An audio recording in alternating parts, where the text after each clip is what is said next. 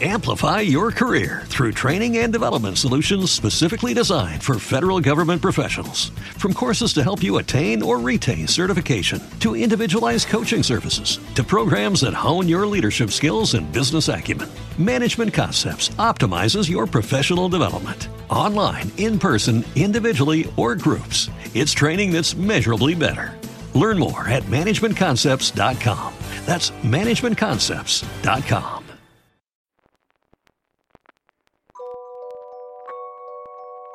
I Merrymen di Robert Louis Stevenson. Letto da La Musifavolista, Valentina Ferraro. Disponibile su Spreaker, YouTube, Spotify e tutte le maggiori piattaforme podcast. Buon ascolto. 1. Eilen Aros. Era una bella mattina di fine luglio quando mi incamminai a piedi quell'ultima volta verso Aros. Un battello mi aveva sbarcato la notte precedente a Grisapol. Feci colazione con quello che la piccola locanda era in grado di offrirmi e dopo aver lasciato il mio bagaglio in attesa di tornare a riprenderlo alla prima occasione per via mare, tagliai dritto attraverso il promontorio con il cuore pieno di allegria. Non ero nato da quelle parti, anzi provengo da un puro ceppo delle Lowlands. Ma un mio zio, Gordon Darnaway, dopo una giovinezza povera e difficile e alcuni anni passati sul mare, aveva sposato una ragazza delle isole. Mary McLean si chiamava, ultima della sua famiglia. E quando lei morì nel dare alla luce una bimba, mio zio rimase in possesso di Aros, la fattoria circondata dal mare. Non gli dava altro che il necessario per vivere, lo sapeva bene, ma era un uomo perseguitato dalla cattiva fortuna. Aveva avuto paura, con una bambina piccola sulle spalle, di tentare l'avventura di una nuova esistenza, ed era rimasto ad Aros, rodendosi il fegato per il suo destino. Gli anni, volati via in quell'isolamento, non gli avevano recato né aiuto né rassegnazione. Intanto, nelle Lowlands, la nostra famiglia si andava estinguendo. Non è gente molto fortunata, e forse il più fortunato di tutti fu mio padre, perché non solo morì tra gli ultimi, ma lasciò un figlio a perpetuare il suo nome e un po' di denaro per sostenerlo. Io ero studente all'Università di Edimburgo e vivevo abbastanza bene con i miei mezzi, ma senza amici né parenti. Fu allora che qualche notizia sul mio conto trovò il modo di arrivare fino allo zio Gordon sul Ross di Grisapol. E lui, siccome era un uomo per il quale il sangue non era acqua, mi scrisse il giorno stesso in cui venne a sapere della mia esistenza, dicendomi di considerare Aros come casa mia. Fu così che io andai a trascorrere le mie vacanze in quella parte del paese, lontano da ogni consorzio umano e ogni comodità, tra i merluzzi e i galli di brughiera. Ed era così che ora, finito l'anno accademico, vi stavo ritornando con cuore così lieto in quel giorno di luglio. Il Ross, come noi lo chiamiamo, è un promontorio non molto alto né largo, ma tra i più aspri che Dio ha fatto fino a oggi. Il mare, da entrambi i lati, è profondo, fitto di isole scabre e di scogli pericolosissimi per i naviganti, dominati a est da altissimi scoscendimenti e dal gran picco del Benchiwo, la montagna della bruma, come dicono che significhi in gaelico. E il nome gli si addice bene, perché quella cima, alta più di mille metri, raccoglie tutte le nuvole che il vento soffia dal mare. E davvero, tante volte pensavo che le fabbricasse da sé, perché anche quando il cielo era tutto sgombro fino alla linea del mare, c'era sempre un pennacchio di nubi sul Benchiwo. Ne riceveva acqua anche, e di conseguenza era paludoso fino in cima. Ho visto coi miei occhi, mentre eravamo seduti in pieno sole sul Ross, la pioggia cadere nera come un velo a lutto sul monte. Ma il suo umidore, spesso, lo faceva apparire più bello ai miei occhi, perché quando il sole batteva sui suoi fianchi, tante rocce bagnate e torrentelli splendevano come gemme perfino a quindici miglia di distanza, fino ad Aros. La strada che seguivo era una mulattiera, talmente tortuosa da raddoppiare quasi la lunghezza del tragitto. Passava sopra nudi macigni, così che si doveva saltare dall'uno all'altro e attraverso soffici avvallamenti dove il muschio arrivava quasi al ginocchio. Non si vedeva nessuna coltivazione lì intorno e neppure una casa, lungo le dieci miglia da Grisapol ad Aros.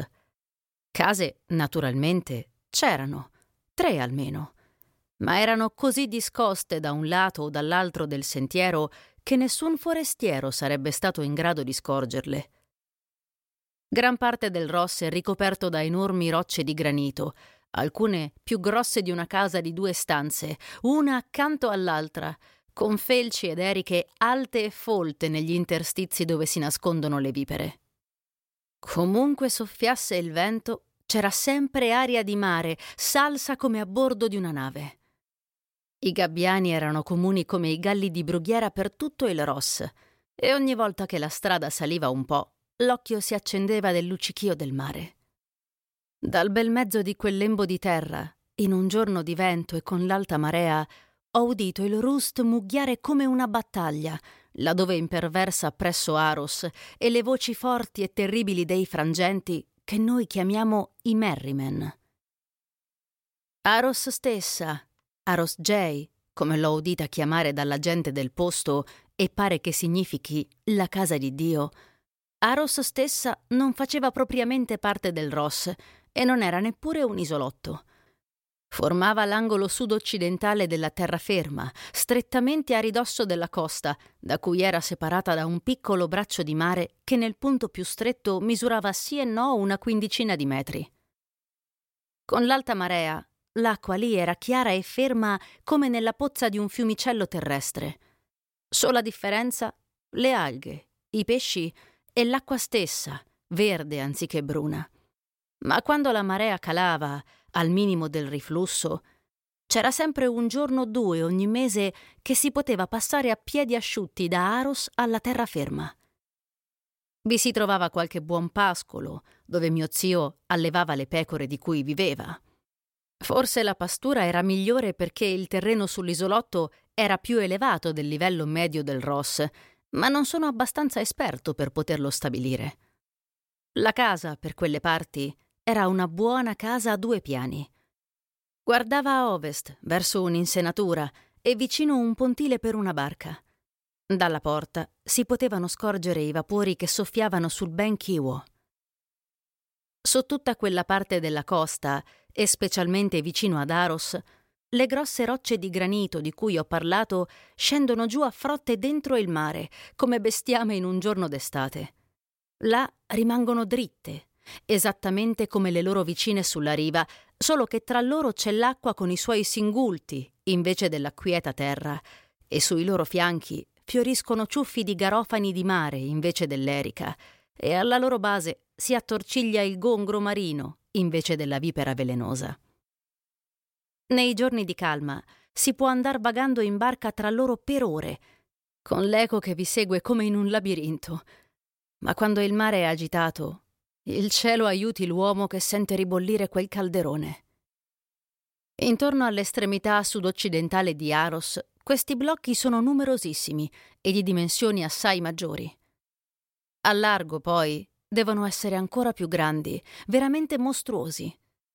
Sono infatti disseminati su una decina di miglia di mare aperto, fitti come le case di un villaggio, e alcuni si elevano per dieci metri al di sopra delle ondate, altri ne rimangono coperti, ma tutti sono pericolosi per le navi.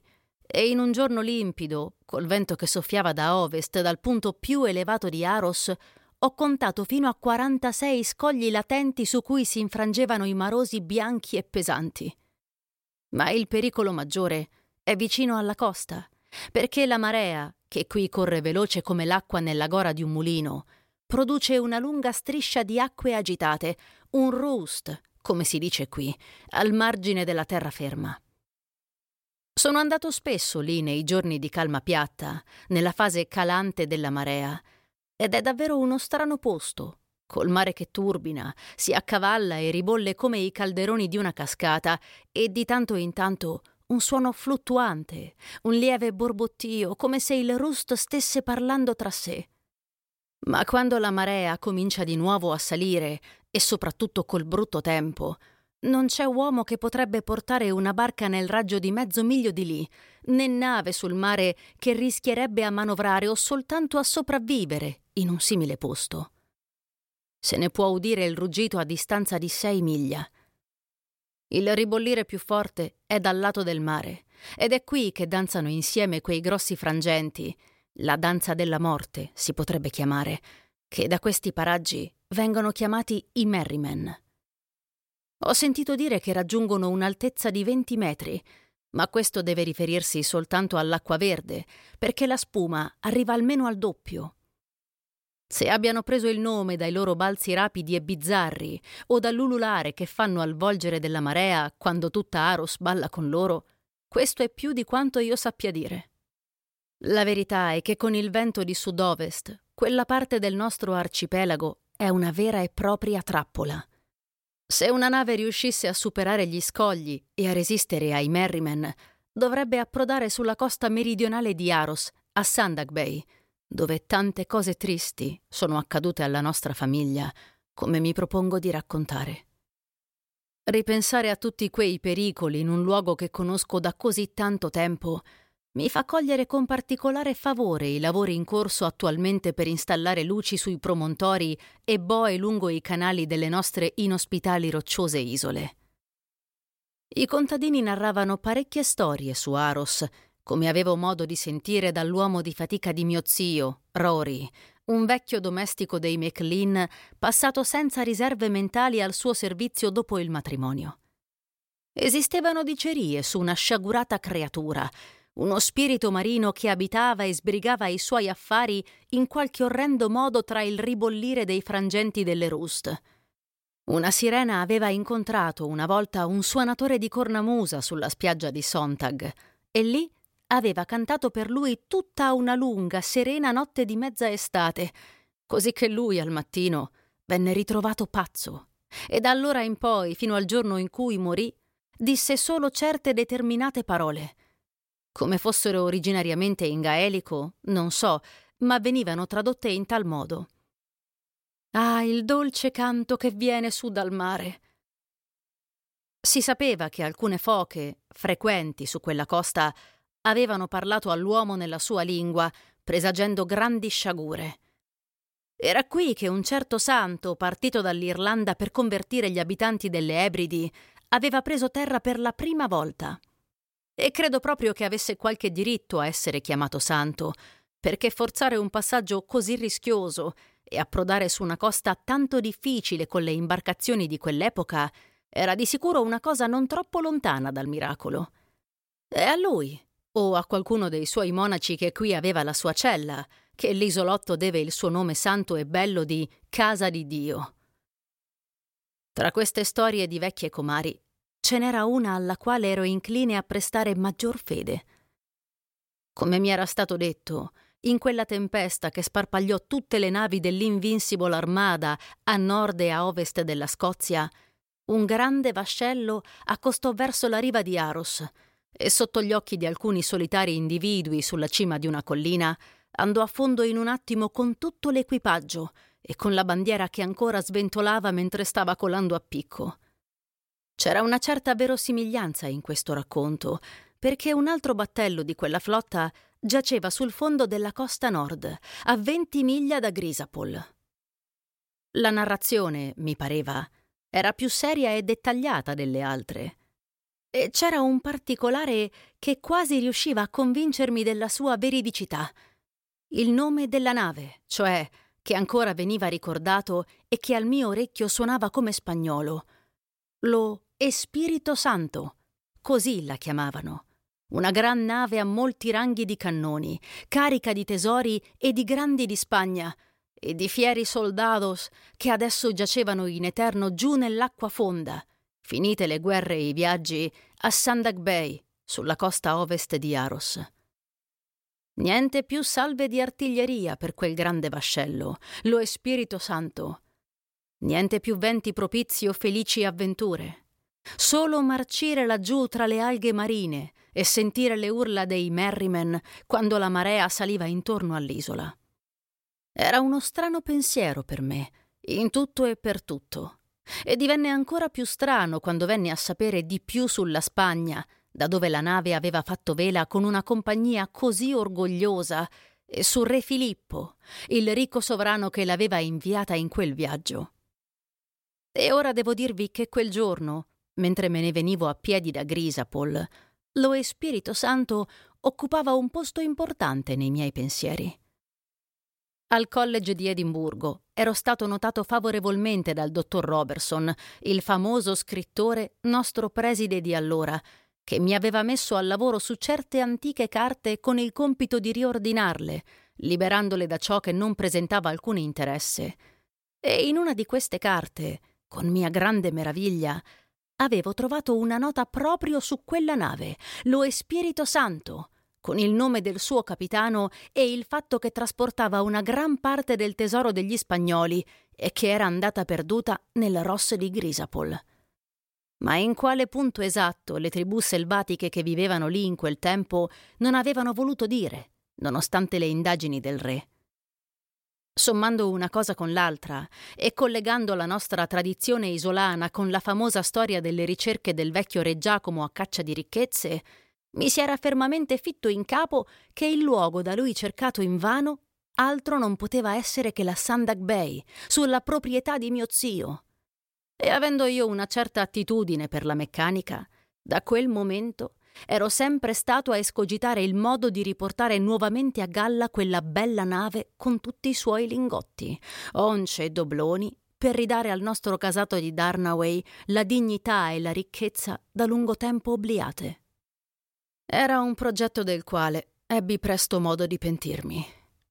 Cambiai infatti bruscamente idea dal momento in cui mi ritrovai a essere testimone di uno strano giudizio di Dio, tanto che da quel momento l'idea di tesori appartenenti ai defunti è divenuta intollerabile per la mia coscienza. Ma anche a quel tempo devo assolvermi dall'accusa di una sordida cupidigia. Non era la bramosia delle ricchezze a farmele desiderare, bensì l'amore per una persona cara al mio cuore, la figlia di mio zio, Mary Ellen. Aveva ricevuto una buona educazione e per un certo periodo era anche andata a scuola sulla terraferma, senza la qual cosa, povera ragazza, sarebbe stata più felice. Perché Aros non era posto per lei, col vecchio servitore Rory e con suo padre, che era uno degli uomini più infelici di tutta la Scozia, educato alla buona tra i cameroniani, in un posto di campagna, per lungo tempo capitano di piccolo cabotaggio fuori dal Clyde tra le isole, e che ora, con infinito scontento, si dedicava alle sue pecore e a un po' di pesca lungo la costa per procurarsi il pane necessario. Se questo risultava pesante per me, che rimanevo lì soltanto un mese o due, si può ben immaginare cosa significasse per lei che abitava in quello stesso deserto per tutto l'anno, con le pecore, i gabbiani nel cielo e i merrimen che cantavano e ballavano nel roast. 2. Ciò che il naufragio aveva portato ad Aros. La marea era a metà quando arrivai all'altezza di Aros. Non c'era altro da fare che starsene in piedi sull'altra riva e fischiare per far venire Rory con la sua barca. Non ebbi bisogno di ripetere il segnale. Al primo richiamo, Mary era già sulla porta, sventolando un fazzoletto a mo' di risposta, e il vecchio servitore dalle lunghe gambe si dirigeva con passo strascicato per la discesa di ghiaia verso il molo. Pur affrettandosi, gli ci volle parecchio per attraversare la baia e lo vidi diverse volte fermarsi, andare a poppa e scrutare curiosamente sulla scia. Quando si avvicinò mi apparve più vecchio e sparuto e sembrava che evitasse il mio sguardo. La barca era stata riparata. Due dei banchi erano nuovi e aveva diverse toppe di un legno esotico, bello e raro, di cui non conoscevo il nome. Per Bacco, Rory, dissi io mentre cominciavamo il viaggio di ritorno. Questo è il legno pregiato. Dove l'hai preso? È duro da lavorare. replicò lui con una certa riluttanza. E proprio allora, abbandonando i remi, fece un altro di quegli scatti verso poppa che avevo già notato mentre attraversava per venirmi a prendere. Poggiandosi con una mano alla mia spalla, fissò con uno sguardo inquieto le acque della baia. Cosa c'è che non va? chiesi, piuttosto stupito. Deve essere un grosso pesce, disse il vecchio tornandosene ai suoi remi. E non riuscii a cavargli altro se non occhiate strane e un sinistro tentennare del capo. Mio malgrado, venni contagiato da una certa sensazione di disagio e anch'io mi volsi a osservare la scia. L'acqua era calma e trasparente, ma lì, a largo, nel mezzo della baia, estremamente profonda. Per qualche tempo non riuscii a scorgere nulla, ma infine mi sembrò come se qualcosa di scuro, un grosso pesce o forse solo un'ombra, seguisse attentamente la scia della barca in movimento.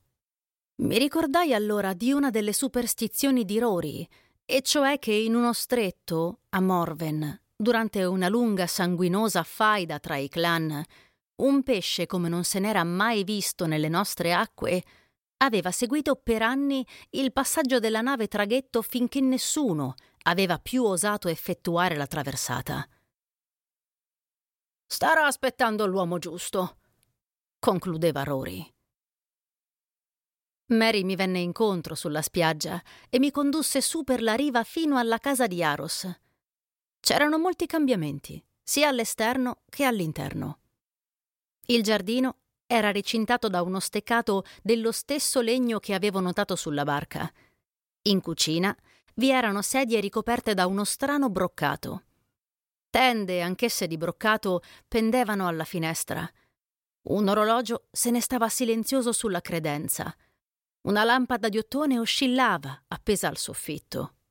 La tavola era apparecchiata per il pranzo con la biancheria e l'argenteria più fini, e tutte queste nuove ricchezze venivano messe in mostra nella vecchia, semplice cucina che conoscevo tanto bene, con la panca dall'alto schienale, gli sgabelli e l'armadio contenente il letto richiudibile per rori, con l'ampio camino in cui brillava il sole e la torba faceva un fuoco chiaro, con le pipe sulla mensola del camino e le sputacchiere triangolari sul pavimento, piene di conchiglie invece che di sabbia, con i nudi muri di pietra e lo spoglio pavimento di legno e i tre tappeti di patchwork che erano un tempo il suo solo ornamento, patchwork di povera gente, di un genere sconosciuto in città, fatto con stoffa tessuta in casa e panno nero e tela da marinaio consunta al banco del rematore.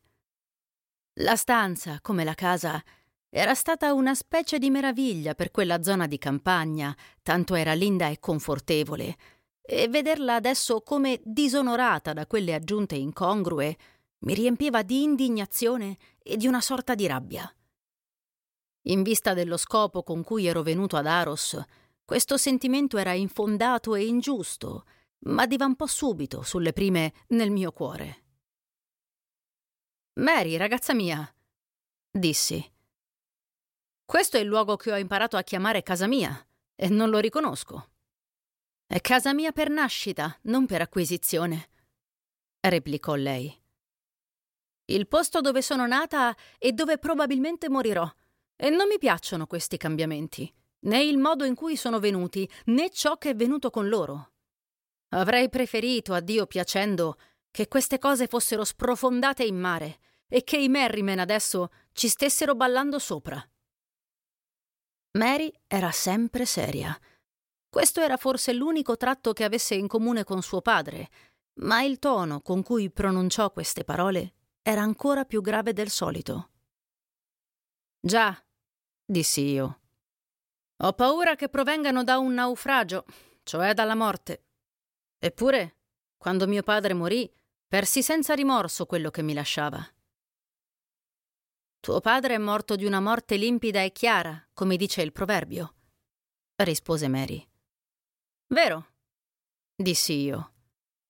Un naufragio, invece, è come un giudizio. Come si chiamava?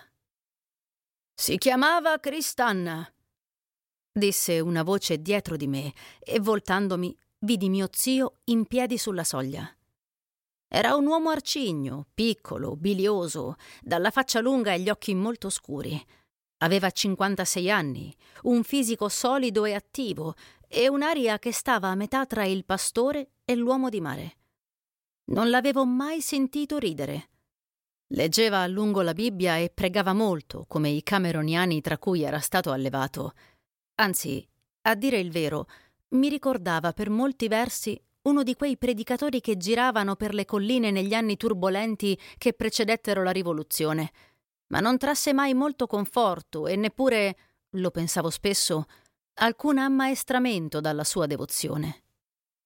Aveva i suoi momenti neri, quando lo assaliva la paura dell'inferno, ma aveva condotto una vita rude, alla quale ripensava con rimpianto, ed era ancora un uomo violento, freddo e cupo. Al suo entrare dalla porta, fuori dalla luce del sole, con il berretto in testa e la pipa che gli pendeva all'occhiello, anche lui, come Rory, appariva più vecchio e più pallido. Le rughe gli solcavano profondamente il viso e il bianco degli occhi era giallastro, come avorio vecchio maculato o le ossa dei morti. Già, la Cristanna, ripeté indugiando sulla prima parte della parola. Un nome tremendo. Gli porsi i saluti e mi congratulai con il suo aspetto, poiché temevo che fosse stato malato. Sono ancora nel mio corpo, replicò piuttosto bruscamente. Nel mio corpo, già, con tutti i miei peccati come te. Pranzo! disse d'un tratto a Mary, quindi di nuovo a me. Cose stupende quelle che abbiamo preso, vero? Ecco là un bell'orologio, anche se non cammina, e c'è biancheria per tutti i giorni. Cose belle, raffinate. Per roba del genere, la gente si vende la pace di Dio al di là di ogni comprensione. È per roba come questa, e forse neppure di così grande valore, che la gente sfida Dio al suo stesso cospetto e poi brucia nell'inferno. Ed è per tale ragione che certa roba nelle scritture, così io leggo questo passaggio, è chiamata roba maledetta. Mary, tu, ragazza mia! si interruppe per gridare in tono aspro. Per quale motivo non hai tirato fuori i due candelieri? Perché dovremmo averne bisogno in pieno giorno? domandò lei. Ma mio zio non aveva intenzione di cambiare idea. Ce li godremo finché possiamo, disse. E così due massicci candelieri di argento lavorato vennero aggiunti all'arredo della tavola, già così bizzarro per quella rozza fattoria di mare. Venne a riva il 10 febbraio, alle 10 di notte circa proseguì, rivolto a me. Non c'era vento, ma il mare era molto brutto. Credo sia stata presa nel risucchio dei Rust. L'abbiamo vista tutto il giorno, Rory e io, sbattuta dal vento. Mi pare che non fosse un vascello maneggevole quel Cristanna. Non riusciva né a governare né a tenere la rotta. Avevano avuto una giornata terribile, sempre con le mani alle vele, ed era mortalmente freddo troppo freddo per nevicare. E poi sì, pigliavano un po' di vento e si allontanavano di nuovo, tanto per cullarsi invano nella speranza. Eh, ragazzo, che brutta giornata hanno passato per essere l'ultima. Sarebbe scoppiato il cuore di orgoglio a chi fosse riuscito a prendere terra in un pasticcio del genere. E sono morti tutti, gridai. Che Dio li aiuti. Silenzio, fece lui con durezza. Nessuno pregherà per i morti sulla pietra del mio focolare. Negai ogni senso papista alla mia esclamazione. Lui sembrò accettare il mio diniego con insolita facilità e subito tornò a quello che evidentemente era diventato il suo argomento favorito. L'abbiamo trovata a Sandak Bay, Rory e io, con tutte queste belle cose dentro. Vedi, c'è una roba piuttosto pericolosa lì intorno a Sandag. A volte il risucchio scorre forte verso i Merriman. Altre volte, invece, quando la marea si sta alzando e si può udire il rust che infuria all'altra estremità di Aros, ecco che arriva un colpo di ritorno della corrente dritto dentro Sandak Bay. Bene, ecco cos'è che s'era impadronito della Cristan. Deve essere entrata in gran carriera, a poppa in avanti, perché la prua è sommersa e la parte posteriore emerge dall'acqua ad alta o a bassa marea. Ma, ragazzo, il colpo con cui è venuta giù quando ha urtato. Dio ci salvi tutti. È una gran brutta vita quella del marinaio, una vita di freddo e di pericolo.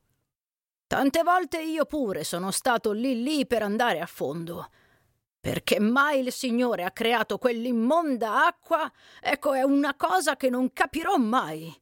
Egli ha creato le valli e i pascoli, la campagna verde, la terra sicura e confortevole, e ora a te gridano e cantano perché tu li hai resi felici, come dicono i versi del Salmo. Non che io voglia tenere su la mia fede con i versi, sia chiaro, però è bello e poi è più facile da ricordare. Quelli che vanno per mare, dicono ancora, e in grandi acque trafficano, e negli abissi tali uomini vedono le opere di Dio e le sue grandi meraviglie. Beh, è facile dire così. Forse David non aveva grande familiarità col mare. Ma sul serio, se non fosse stampato nella Bibbia, qualche volta sarei tentato di pensare che non sia stato il Signore ma il grande nero demonio a creare il mare. Non ne viene fuori nulla di buono, tranne il pesce e lo spettacolo di Dio che cavalca la tempesta. Ecco, che poi deve essere ciò a cui David si riferisce. Ma ragazzo, erano prodigi tremendi quelli che Dio ha mostrato alla Cristanna. Prodigi, ma che dico, giudizi piuttosto giudizi nella notte tenebrosa, in mezzo ai dragoni degli abissi. E le loro anime, a pensarci, le loro anime, ragazzo, che forse non erano preparate. Il mare, una bella porta per l'inferno. Osservai, mentre mio zio parlava, che la sua voce era agitata in modo innaturale e il suo gestire insolitamente enfatico. A queste ultime parole, per esempio, si chinò in avanti e mi toccò il ginocchio con le dita aperte, alzando lo sguardo e fissandomi in volto con un certo pallore. Potei così scorgere in fondo ai suoi occhi il brillio di un fuoco lontano e le rughe intorno alla bocca, tese e tremanti. Nemmeno l'ingresso di Rory e l'inizio del nostro pasto lo distaccarono dal corso dei suoi pensieri per più di un momento. Ebbe la gentilezza, è vero, di chiedermi notizie dei miei studi al college, ma credo che lo facesse solo con metà della testa.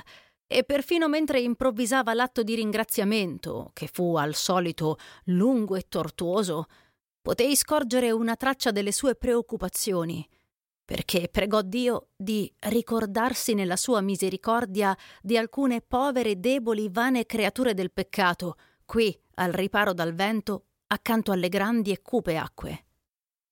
Poco dopo ci fu uno scambio di frasi tra lui e Rory. Era là? chiese mio zio. Oh sì, rispose Rory. Osservai che entrambi parlavano in una sorta di a parte, mostrando un certo imbarazzo, e che Mary stessa parve avvampare mentre abbassava lo sguardo sul piatto un po' per mostrare che ero al corrente della cosa e alleggerire così una tensione imbarazzante, un po' per curiosità, entrai nell'argomento. Volete dire il pesce? chiesi. Quale pesce? gridò mio zio. Pesce, dice lui, pesce. Hai gli occhi foderati, ragazzo, la testa confusa da idee materiali. Pesce. È uno spirito, Parlava con grande veemenza, come se fosse arrabbiato, e io forse non volevo essere zittito così in malo modo, perché i giovani amano discutere. Comunque ricordo che ribattei con calore, gridando contro quelle superstizioni infantili. E tu sei uno che viene dal college, disse zio Gordon con un fare di scherno. Lo sa Dio cosa insegnano alla gente lì. A ogni modo, non mi pare un granché.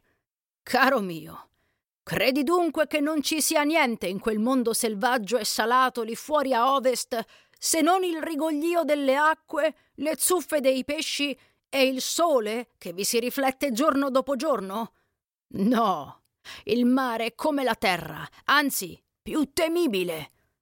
Se c'è gente sulla terra, c'è gente anche nel mare. Morti, forse, ma sempre gente. E per quanto riguarda i diavoli, non c'è nessuno che sia come i diavoli marini. I diavoli della terra non sono poi così dannosi, tutto sommato. Tempo fa, quando ero un ragazzo, giù nel meridione, ricordo che nel Piwimos dimorava uno spirito. Era vecchio, calvo. Io stesso una volta l'ho intravisto, grigio come una tomba, seduto accosciato su una torbiera come un rospo spaventoso ma non faceva del male a nessuno. Senza dubbio, se qualche reprobo, uno non in grazia del Signore, fosse passato da quelle parti con i suoi peccati ancora sullo stomaco, senza dubbio quella creatura gli sarebbe saltata addosso. Ma ci sono demoni giù nel fondo del mare che insidierebbero un comunicando. E, signori miei, se foste colati a picco assieme a quei poveri ragazzi della Cristanna, Adesso la conoscereste la misericordia del mare. Se ci aveste veleggiato sopra quanto me, inorridireste solo al pensiero, così come inorridisco io. Ma cercate di usare gli occhi che Dio vi ha dato e apprenderete la malvagità di una simile creatura falsa, salata, fredda, schiumeggiante e di tutto ciò che vi sta dentro con la licenza del Signore. Aragoste e granchi, e altri animali del genere che scavano nei morti, balene gonfie sbuffanti, e i pesci, l'intera famiglia dei pesci, esseri biechi dal sangue freddo e dagli occhi ciechi. Oh signori! urlò. Che orrore! Che orrore il mare! Restammo tutti piuttosto sconcertati dalla violenza di quella esclamazione. Lui stesso, dopo quell'ultima rauca invettiva, sembrò sprofondare cupamente nei propri pensieri. Ma Rory, avido di superstizione, lo riportò sull'argomento con una domanda. Non ha mai visto per caso un diavolo del mare? chiese. No, è chiaro, replicò l'altro. Dubito che un uomo possa vederne uno in faccia senza rendere l'anima. Ho navigato con un giovanotto, Sandy Gabbard si chiamava. Lui ne vide uno, di sicuro, e di sicuro fu la sua fine. Eravamo a sette giorni di navigazione al largo del Clyde ed era stata dura. Diretti a nord con sementi e roba simile per i MacLeod. Dopo essere andati all'orza fin quasi a Cat Cullens, Avevamo appena doppiato Soa e avevamo preso una bordata lunga che avrebbe tenuto, pensavamo, forse fino a Copnahoe. Ricordo bene quella notte. La luna velata da un po' di foschia, una bella brezza, sostenuta ma non costante a fior d'acqua e, cosa che non piaceva a nessuno, un altro vento che turbinava al di sopra delle nostre teste tra quei vecchi, spaventosi picchi di Cat Collins. Bene, Sandy era al fiocco, a prua, e noi non potevamo vederlo per via della vela maestra che aveva appena iniziato a tirare, quando tutto a un tratto lui gettò un urlo. Io orzai preoccupato per la pelle, pensando che ci fossimo accostati troppo a Soa, e invece no, non era quello. Era il povero Sandy Gabbard con il suo grido di morte o quasi, perché se ne andò in una mezz'ora. Tutto quello che riuscì a dire fu che un demone, o uno spirito, o una larva marina, o che so io, era salita su, accanto al buon presso e gli aveva lanciato uno sguardo freddo e malvagio. E prima ancora che la vita fuggisse dal corpo di Sandy, capimmo bene il significato dell'accaduto e perché il vento turbinasse tra le vette dei Cat Cullens. Venne giù, infatti, e io lo chiamo vento, vento della collera divina, e per tutta quella notte lottammo come forsennati. Quando rientrammo in noi, eravamo sulla spiaggia del Loch Uskevag e i galli cantavano al sole nascente a Bembecula. Sarà stato un tritone, disse Rory. Un tritone! sbraitò mio zio con infinito disprezzo. Ciance di comari! Non esistono esseri come i tritoni. Ma che aspetto aveva quella creatura? chiesi io. Che aspetto aveva? Dio voglia che non se ne conosca l'aspetto. Aveva una specie di testa. L'uomo non poté dire di più. A quel punto Rory, offeso per l'affronto, cominciò a raccontare varie storie di sirene, tritoni, cavalli marini che erano approdati sulle isole o avevano aggredito gli equipaggi dei battelli in navigazione, e mio zio, nonostante il suo scetticismo, stette ad ascoltarlo con malcelato interesse. Certo, certo, disse. Può darsi che sia così oppure no, ma non ho trovato nessun riferimento ai tritoni nelle scritture. E magari neppure al Rust di Aros, obiettò Rory, e questa sua osservazione parve avere un certo peso. Terminato il pranzo, mio zio mi condusse con sé su un'altura dietro la casa.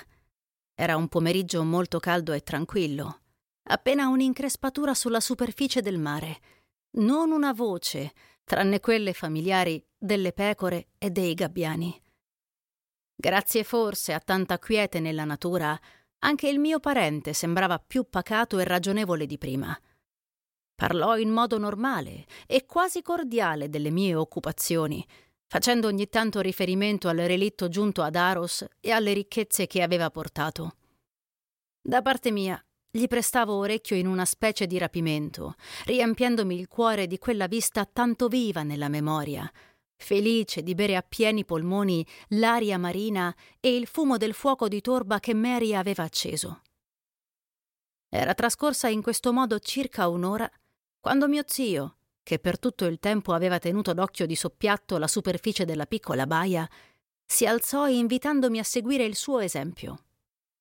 A questo punto dovrei dire che la grande spinta della marea all'estremità sud-occidentale di Aros esercita un'influenza perturbatrice su tutta la costa. A sud, nella Sandak Bay, si produce una forte corrente di andata e di ritorno a seconda dell'alta o bassa marea, ma in quella baia settentrione, chiamata Aros Bay, dove si trovava la casa e dove mio zio stava ora puntando lo sguardo, il solo accenno di perturbazione si produce verso la fine della fase calante. E anche allora è talmente poca cosa da non essere degna di nota. Se spira appena un filo di brezza non si vede nulla, ma se c'è bonaccia, come accade sovente, sulla trasparente superficie della baia appaiono dei segni strani e indecifrabili, una specie di alfabeto del mare, potremmo dire. La stessa cosa accade comunemente in migliaia di posti della costa e chissà quanti ragazzi devono essersi divertiti, come me, a leggerci dentro qualche riferimento a loro stessi o alle persone che amavano. Su tali segni mio zio attirava ora la mia attenzione, lottando nel fare ciò contro una palese ripugnanza. Lo vedi quel graffio sull'acqua? domandò. Lì a ovest di quello scoglio grigio. Vedi? Bene, non ti pare che somiglia a una lettera, vero? Certo, risposi. L'ho notato spesso. Sembra una C. Sospirò, come profondamente dispiaciuto della mia risposta. Poi aggiunse come bisbigliando: Già, per il Cristanna. Di solito, signore, pensavo che fosse per me, dissi visto che il mio nome è Charles. Ah, l'avevi veduta anche prima? Continuò senza badare troppo alla mia osservazione. Bene, bene, è ancora più strano. Forse sta lì in attesa, come si dice, da secoli e secoli. È terribile. E poi, interrompendosi bruscamente, E mica ne vedi un'altra? Sì, dissi. Ne vedo un'altra molto chiaramente dalla parte del Ross, dove la strada discende. Una M. Una M. ripete lui a voce molto bassa. Poi, dopo un'altra pausa. E di questa che ne pensi? chiese. Ho sempre pensato che volesse dire Mary, signore. Risposi non senza arrossire, sicuro di essere ormai sulla soglia di una dichiarazione decisiva ma ognuno di noi seguiva il filo dei propri pensieri, ignorando quelli dell'altro. Di nuovo mio zio non prestò attenzione alle mie parole, abbassò solamente il capo, restandosene fermo e zitto. Avrei potuto credere che non avesse neppure udito la mia ultima frase, se ciò che disse dopo non ne avesse contenuto una sorta di eco. Non bisogna dire nulla di tutto questo a Mary, osservò e si mosse incamminandosi. Attorno ad Aros Bay si snoda una cintura di terra erbosa dove il passo è agevole. Lungo di essa seguì il mio silenzioso parente. Forse ero un po' insoddisfatto di essermi lasciato sfuggire un'occasione così favorevole per dichiarare il mio amore, ma al tempo stesso ero ancora più vivamente preoccupato del cambiamento che si era prodotto in mio zio. Non era mai stato un uomo come gli altri, né, in senso stretto, una persona amabile, ma nulla, sia pure nei lati peggiori che avevo conosciuto prima, mi aveva preparato a una trasformazione così straordinaria. Era impossibile chiudere gli occhi su un tutto. Aveva, come si dice, un peso sul cuore. E mentre passavo mentalmente in rassegna le varie parole che potevano essere simboleggiate dalla lettera M, miseria, misericordia, matrimonio, moneta e via dicendo, mi arrestai con una specie di sussulto alla parola morte. Stavo ancora considerando l'orribile suono e il significato fatale di quella parola quando i nostri passi ci condussero in un punto in cui la vista poteva spaziare sia indietro, verso Aros Bay e la casa, sia in avanti, verso l'oceano punteggiato a nord di isolotti e aperto a sud verso il cielo in una distesa azzurra. Qui si volse verso di me, passandomi una mano sul braccio. Credi che non ci sia nulla laggiù? disse, facendo segno con la pipa, e poi gridò forte, come esaltato. Te lo dico io, ragazzo. Ci sono i morti laggiù, fitti come topi.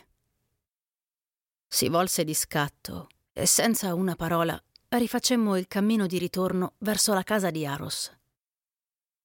Ero ansioso di ritrovarmi solo con Mary, eppure soltanto dopo cena, e anche allora per un breve momento, potei scambiare una parola con lei. Non persi tempo in preamboli, le dissi chiaro e netto quello che avevo in cuore. Mary, le dissi, non sono venuto ad Aros senza una speranza. Se questa si rivelerà fondata, potremo lasciare questo posto e andarcene tutti altrove, sicuri del pane quotidiano e di un certo benessere, sicuri forse di molto di più, anche se in questo momento sarebbe assurdo da parte mia prometterlo. Ma c'è una speranza più vicina al mio cuore, che non è il denaro. E qui feci una pausa.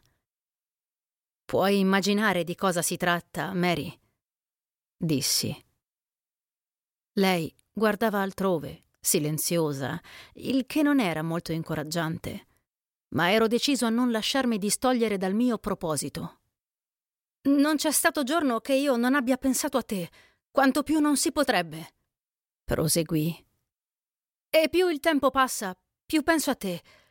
Non mi sembra di poter essere felice e appagato nella mia vita senza di te. Sei come la luce dei miei occhi. Lei guardava sempre lontano, senza pronunciare parola, ma mi parve che le sue mani tremassero. Mary, gridai pieno di paura. Forse non ti piaccio? Oh, Charlie caro, esclamò lei. Ti sembra questo il momento di parlarne?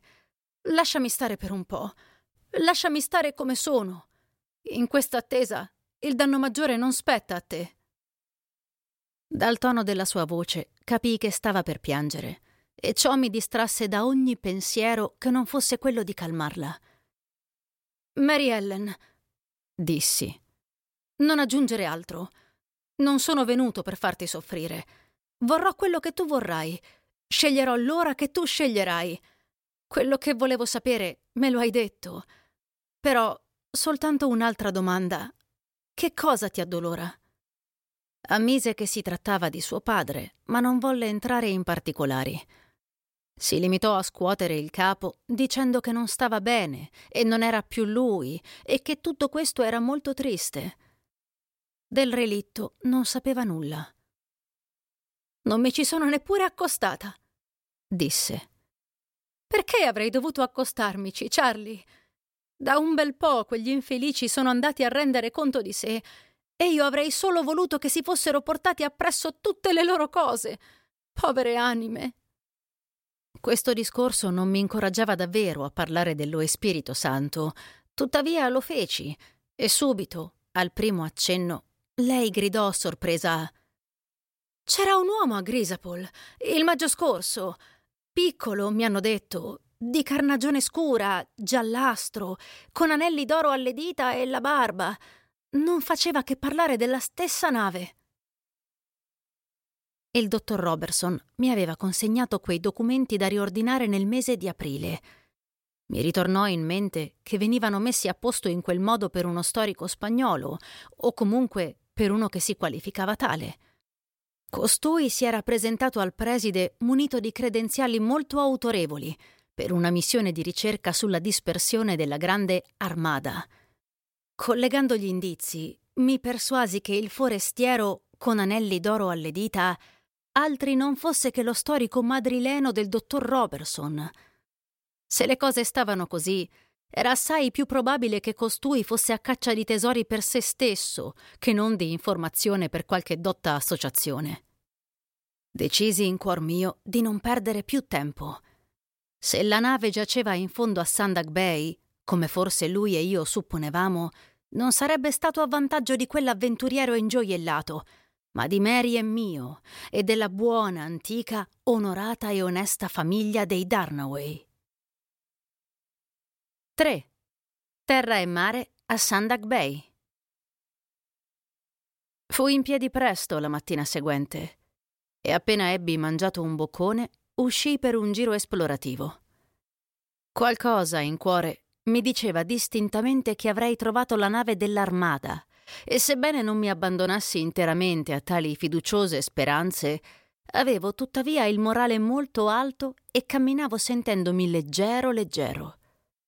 Aros è un'isoletta piuttosto accidentata, cosparsa di grosse rocce nere e ricoperta di felci ed erica, e il mio percorso attraversava quasi da nord a sud il rilievo più alto – Benché l'intera distanza non superasse le due miglia, occorreva più tempo e più sforzo che per quattro miglia su una strada pianeggiante. Giunto alla sommità, mi fermai. Pur non essendo molto elevata, poco più di un centinaio di metri, credo, supera comunque tutte le vicine terre basse del Ross e offre un'ampia vista del mare e delle isole. Il sole, sorto da poco, mi batteva già caldo sul collo L'aria era immobile e burrascosa, sebbene perfettamente limpida. Lontano, a sud-ovest, dove le isole si raggruppano più fittamente, circa una mezza dozzina di piccole nuvole sfilacciate erano sospese insieme in un grappolo, e la cima del Benkiwo non inalberava semplicemente qualche pennacchio, ma un solido, compatto cappuccio di vapori. Il tempo era minaccioso. Il mare, è vero, era liscio come vetro. Perfino il Rust era solo un'incrinatura in quell'ampio specchio e i Merriman niente più che riccioli di spuma. Ma al mio occhio e al mio orecchio, che tanta familiarità avevano con questi luoghi, anche il mare sembrava giacere inquieto. Un suono, come un lungo sospiro, salì fin dove mi trovavo, e tranquillo com'era, lo stesso Rust sembrava stesse tramando qualche malefatta perché devo dire che tutti noi di queste parti attribuiamo, se non una virtù profetica, almeno un ruolo ammonitore a quella strana e pericolosa creatura delle maree. Mi affrettai allora a proseguire con la massima velocità e ben presto avevo disceso il pendio di Aros dalla parte che chiamiamo Sandak Bay. È uno specchio d'acqua bello grande in confronto alle dimensioni dell'isola, ben riparato da tutto tranne dal vento di maestrale, sabbioso, basso e delimitato da modeste dune a ovest, ma profondo diverse braccia a est, lungo un promontorio di rocce. È da questo lato che, a un dato momento di ogni marea, la corrente menzionata da mio zio si riversa con così tanta forza nella baia.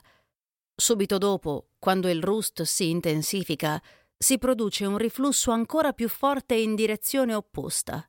Ed è proprio l'azione di quest'ultimo, suppongo, che ha scavato questa parte così profondamente. Da Sandak Bay non si riesce a vedere nulla, tranne un piccolo segmento di orizzonte, e col brutto tempo i frangenti che volano alti sopra una profonda scogliera sommersa. Da mezza costa in giù per la collina avevo scorto il relitto dello scorso febbraio, un brigantino di considerevole tonnellaggio che giaceva con la carena spezzata alto e in secca sul lembo orientale della zona sabbiosa.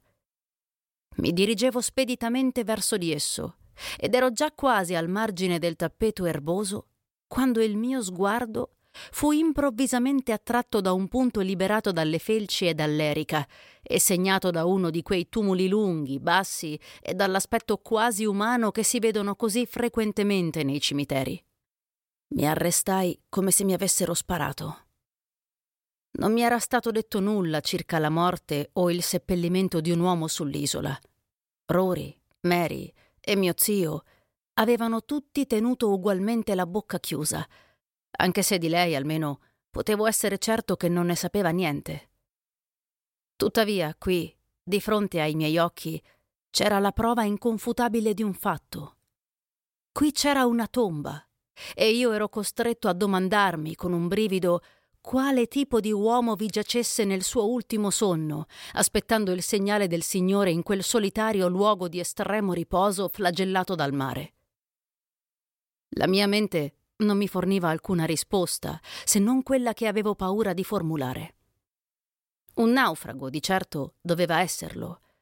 Venuto forse, come gli antichi marinai dell'armada, da qualche lontana e ricca terra d'oltremare. O forse uno della mia stessa razza, morto in vista del fumo del suo focolare. Rimasi lì vicino a capo scoperto per un po' e quasi desideravo che la nostra religione mi permettesse di recitare una preghiera per quell'infelice sconosciuto, oppure, secondo le antiche usanze, di onorare con qualche segno esterno la sua sventura. Sapevo bene che, sebbene le sue ossa giacessero lì, ormai parte di Aros finché non fossero suonate le trombe del giudizio, la sua anima immortale era altrove, lontanissima, tra i rapimenti dell'eterno sabba o le pene dell'inferno. Eppure la mia mente mi tradiva fino a infondermi la paura che forse lui era lì, vicino a me, a guardia del suo sepolcro, indugiando sulla scena del suo infelice destino. Fu certamente con spirito alquanto rattristato che mi rivolsi dalla tomba allo spettacolo un po' meno malinconico del relitto. La sua carena superava il primo arco della marea era spaccata in due appena dietro l'albero di Trinchetto, sebbene di alberi non ne avesse più, essendosi entrambi spezzati alla base della catastrofe. E siccome la spiaggia scendeva con un'inclinazione molto ripida e la prua si trovava in tal modo parecchi metri al di sotto della poppa, la frattura si spalancava largamente, lasciando passare lo sguardo da una parte all'altra del suo povero scafo. Il nome era molto cancellato e non riuscì a decifrare con chiarezza se si chiamasse Cristiania, come la città norvegese, oppure Cristiana, come la pia donna moglie di Christian in quel vecchio libro che è il Pilgrim Progress. Dal tipo di costruzione si sarebbe detta una nave straniera, ma non ero certo della sua nazionalità. Un tempo doveva essere stata dipinta di verde, ma il colore era sbiadito e corroso dalle intemperie, tanto che la vernice veniva via a piccole strisce. Al suo fianco giaceva il moncone dell'albero maestro, mezzo sepolto dalla sabbia. Era davvero una vista desolante, e io non riuscivo a posare senza emozione lo sguardo sui pezzi di cavo ancora penzolanti, un tempo manovrati senza posa tra il vociare dei marinai, né sul piccolo portello dal quale in tanti erano passati in su e in giù, affaccendati, né sul povero angelo dal naso rotto della polena che si era tuffato così spesso nei marosi ribollenti. Non so se derivasse maggiormente dal relitto o dalla tomba, ma cadde in una malinconica fantasticheria mentre me ne stavo lì in piedi, una mano appoggiata sul fasciame corroso. Mi colpiva molto il pensiero di quegli uomini e perfino di quei vascelli inanimati, sradicati dalla loro patria, gettati su lidi sconosciuti. Trarre profitto da certe pietose disavventure mi pareva un atto disumano e sordido, e cominciai a pensare anche alla ricerca come a qualcosa di sacrilego. Al ricordo di Mary, però, presi di nuovo coraggio. Mio zio non avrebbe mai acconsentito a un matrimonio imprudente, né lei, ne ero convinto, si sarebbe mai sposata senza la sua piena approvazione. Spettava a me, dunque, darmi da fare per mia moglie. E pensai con una risata a quanto tempo fosse passato da quando quella grande fortezza del mare, la Spirito Santo, aveva lasciato le sue ossa a Sandag Bay e quanto sarebbe stato inutile tenere in considerazione diritti estinti da così lungo tempo e sventure ormai dimenticate negli anni. Avevo una mia teoria su dove cercare i resti. L'andamento della corrente e i fondali indicavano ambedue il lato orientale della baia, sotto lo sperone roccioso. Se la nave era andata perduta a Sandak Bay e se dopo tanti secoli esisteva ancora una parte di lei che si teneva assieme, era lì che l'avrei trovata. L'acqua, come ho detto, si fa profonda con grande rapidità e anche lungo le rocce misura subito diverse braccia. Mentre camminavo sulla sponda, potevo vedere in lungo e in largo il fondale sabbioso della baia. Il sole splendeva nelle profondità, chiaro, verde, fermo, e la baia sembrava piuttosto un grande cristallo trasparente, come se ne vendono in un negozio di incisore. Nulla stava a indicare che fosse acqua se non un tremore interno, un rabbrividire interiore di scintillie e ombre intrecciate, e di tanto in tanto un debole sciabordio e un gorgoglio morente presso la riva. Ai piedi delle rocce si stendeva per una certa distanza la loro ombra, e la mia ombra stessa, muovendosi, fermandosi e curvandosi lì sopra, giungeva a volte quasi al centro della baia. Era soprattutto in questa fascia di ombre che andavo cercando la Espirito Santo, perché era là che la corrente di riflusso scorreva più forte, sia verso l'interno che verso l'esterno. Per fresca che sembrasse tutta l'acqua in un giorno così cocente, in quel luogo sembrava ancora più fresca e offriva allo sguardo un misterioso invito. Per quanto scrutassi, Tuttavia non mi riusciva di vedere nulla tranne qualche pesce e un cespuglio di laminaria, e qua e là qualche frammento di roccia caduto dall'alto, giacente sulla sabbia del fondo.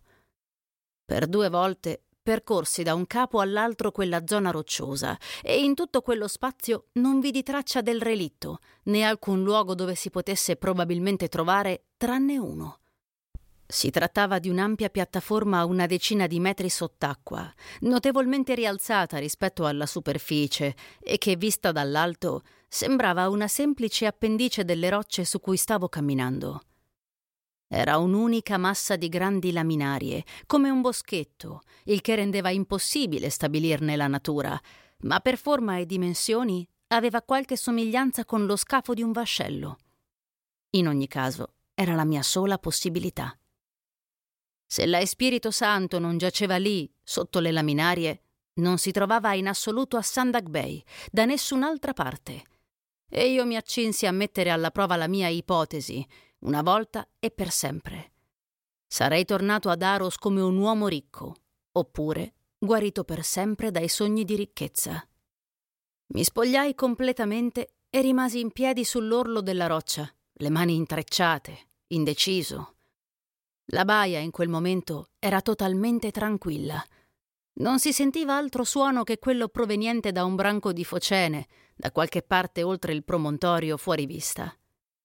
Pure un certo timore mi tratteneva sulla soglia della mia impresa.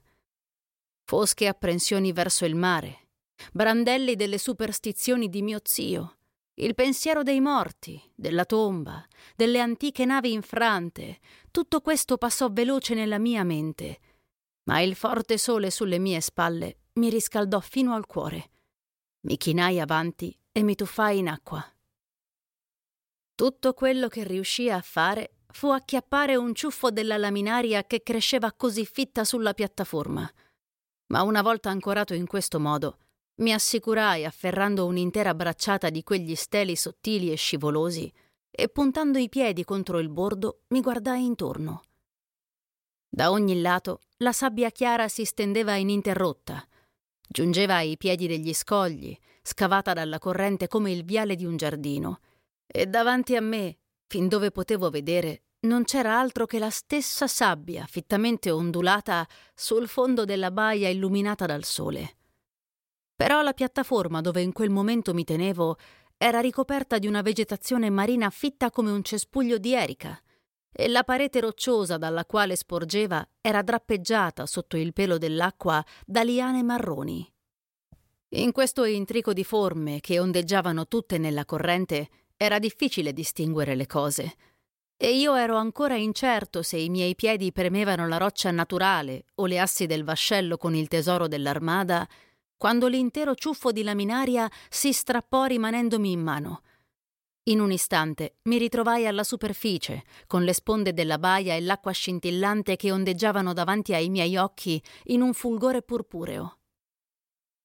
Mi arrampicai di nuovo su quelle rocce e gettai la pianta di laminaria ai miei piedi. In quel momento qualcosa mandò un tintinnio acuto, come una moneta che cade. Mi chinai e là, per davvero, incrostata di ruggine rossastra, c'era una fibbia da scarpa, in ferro. La vista di quella povera reliquia umana mi fece fremere fino in fondo al cuore, ma non di speranza o di paura, bensì di una desolata malinconia. La tenevo in mano e il suo proprietario, nel pensiero, mi si presentava davanti come un uomo reale. La sua faccia scavata dalle intemperie, le mani da uomo di mare, la voce marinaresca rauca per aver gridato all'argano, perfino il piede che un tempo aveva portato quella fibbia, camminando tanto a lungo sui ponti ondeggianti. L'intera sua avventura umana, come creatura simile a me, con capelli e sangue e occhi che vedevano, mi si manifestò in quel luogo soleggiato e solitario, non come un fantasma, ma come un amico che avessi indegnamente offeso. La grande nave del tesoro era veramente là sotto, con i suoi cannoni, la sua catena, i suoi forzieri, così come aveva fatto vela dalla Spagna. I suoi ponti un giardino per le alghe, la sua cabina un vivaio per i pesci, senza altro suono che il frusciare dell'acqua, senza altro movimento che quello della laminaria che ondeggiava sui bastioni. Quell'antica, affollata fortezza scorrazzante per i mari adesso era divenuta uno scoglio a Sandak Bay? Oppure, come mi pareva più probabile, era questo un relitto del naufragio del brigantino straniero? Si trattava di una fibbia da scarpa comprata pochi giorni prima da un uomo della mia stessa epoca nella storia del mondo, un uomo che udiva giorno per giorno le mie stesse notizie, pensava le stesse cose, pregava forse nella mia stessa chiesa. Comunque fosse, ero assalito da pensieri orrendi. Le parole di mio zio Ci sono i morti laggiù mi echeggiarono nelle orecchie, e sebbene avessi deciso di tuffarmi ancora una volta, fu con profonda ripugnanza che avanzai verso il margine delle rocce. In quell'istante l'aspetto della baia subì un grande mutamento. Non era più quell'interno chiaro e visibile come una casa dal tetto di vetro, dove la verde luce del sole sottomarino riposava così tranquillamente. Una brezza, suppongo, aveva increspato la superficie e una sorta di intorbidamento e di oscurità ne riempiva il fondo, dove lampi di luce e nuvole d'ombra si agitavano confusamente. Perfino la piattaforma lì sotto sembrava tremare e oscillare in quella tenebra. Avventurarsi in quel luogo di insidie, ora, sembrava cosa non da prendersi alla leggera, e quando saltai in mare la seconda volta l'animo mi tremava. Mi tenni saldo come prima e tastai la laminaria oscillante. Tutto ciò che incontravo era freddo, soffice e vischioso al tatto. Nel folto c'era un formicolio di granchi e di gamberi con il loro procedere sghembo avanti e indietro, e dovetti farmi forza per superare l'orrore della loro disgustosa vicinanza. Dovunque potevo trovare la grana e gli spigoli della dura, viva pietra. Niente tavole, niente ferro, niente segni del relitto. La Spirito Santo non era lì. Ricordo di aver quasi provato un senso di sollievo nella mia delusione e già mi preparavo a venir via quando accadde qualcosa che mi rimandò alla superficie con il cuore in gola. Mi ero già attardato troppo nelle mie esplorazioni. La corrente stava rinfrescando col cambiamento della marea e Sandak Bay non era più un posto sicuro per un nuotatore solitario. Bene, proprio all'ultimo sopravvenne un improvviso flusso di corrente che passò tra le luminarie come un'onda. Una presa mi sfuggì. Venni gettato rotoloni su un fianco e, annaspando istintivamente in cerca di un altro appiglio, le mie dita si chiusero su qualcosa di duro e di freddo. Credo di aver saputo in quello stesso attimo di che cosa si trattasse. Perlomeno mollai ogni presa sulle alghe, schizzai verso la superficie e in un momento tornai ad arrampicarmi sulle rocce amiche, stringendo in pugno l'osso della gamba di un uomo. La razza umana è fatta di materia, tarda nel pensare e ottusa nel percepire le correlazioni. La tomba, il relitto del brigantino e la fibbia da scarpa arrugginita erano senza dubbio chiari avvertimenti. Anche un bambino avrebbe saputo coglierne il significato. Eppure, finché non ebbi toccato quel concreto pezzo di umanità, tutto l'orrore dell'oceano carnefice non esplose nel mio spirito.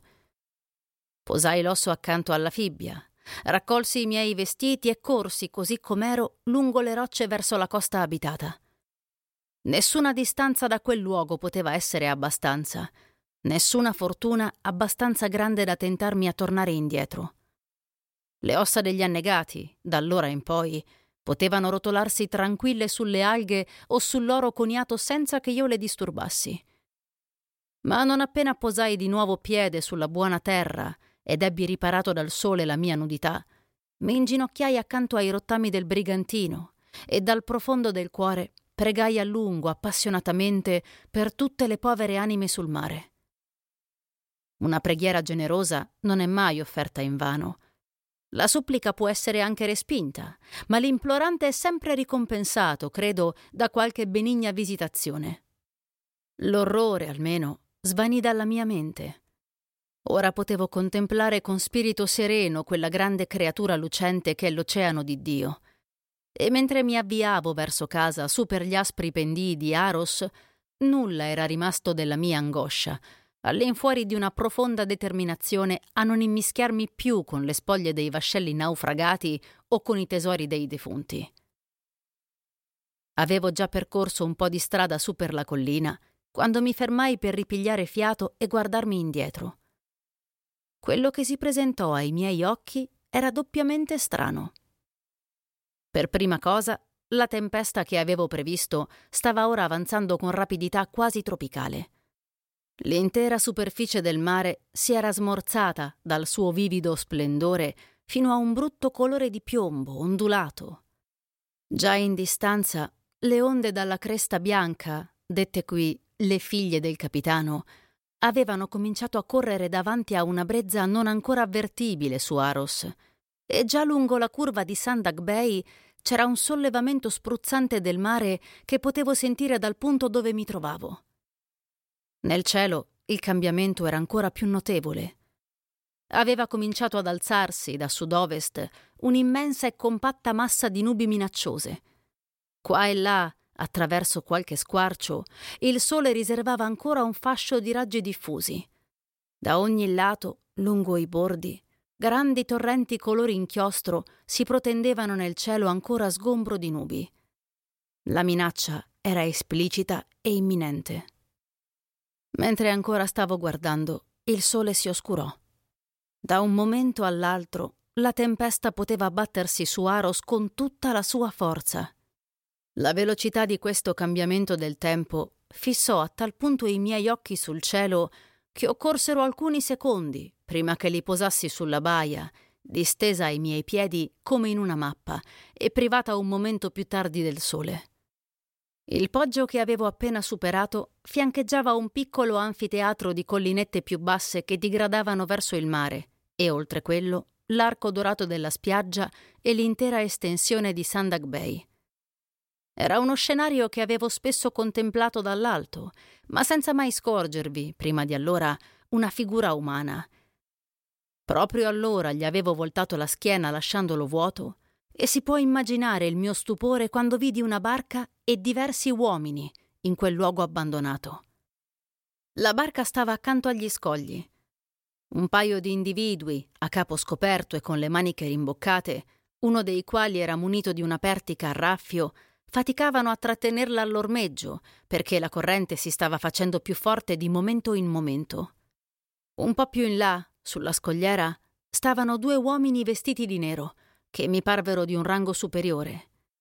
Tenevano tutti e due la testa china, occupati in qualche faccenda che dapprima non capii, ma che un secondo dopo avevo decifrato. Stavano facendo il punto con la bussola. E proprio allora Vidi uno di loro srotolare un foglio di carta e puntarvi il dito, come se stesse identificando delle caratteristiche topografiche su di un tracciato. Nel frattempo, un terzo individuo andava avanti e indietro, frugando tra gli scogli e scrutando oltre il bordo dentro l'acqua. Mentre stavo ancora guardandoli, attonito per la sorpresa, con la mente a malapena capace di interpretare ciò che i miei occhi le riportavano, questa terza persona improvvisamente si chinò, chiamando i suoi compagni con un grido così forte che giunse fino alle mie orecchie sulla collina. Gli altri corsero verso di lui, lasciando addirittura cadere la bussola nella fretta. Vidi così l'osso e la fibbia della scarpa passare di mano in mano, causando i più strani gesti di sorpresa e di interesse. Proprio allora udii i marinai gridare dalla barca e li vidi indicare quella massa di nubi apponente che stava oscurando il cielo con sempre maggiore rapidità. Gli altri parvero consultarsi, ma il pericolo era troppo incalzante per essere sfidato. Si ammucchiarono tutti nell'imbarcazione, portando via le mie reliquie, e si diressero fuori dalla baia remando a tutta forza. Non mi curai più della faccenda. Mi voltai e corsi verso casa. Chiunque fossero quegli uomini, mio zio doveva essere informato all'istante.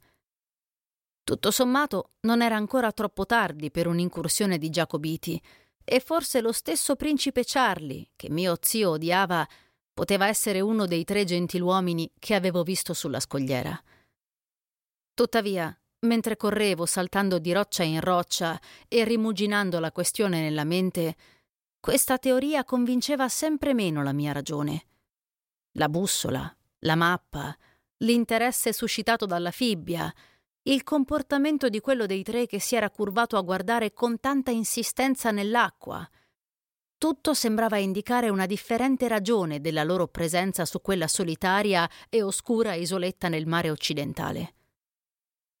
Lo storico madrileno, la ricerca di studio indetta dal dottor Robertson, lo straniero barbuto con gli anelli, la mia stessa esplorazione infruttuosa effettuata quella mattina nell'acqua fonda di Sandag Bay, cominciarono a mettersi insieme un pezzo dopo l'altro nella mia memoria e mi sentii sicuro che quegli sconosciuti dovevano essere degli spagnoli in cerca dell'antico tesoro e della nave perduta dell'armada.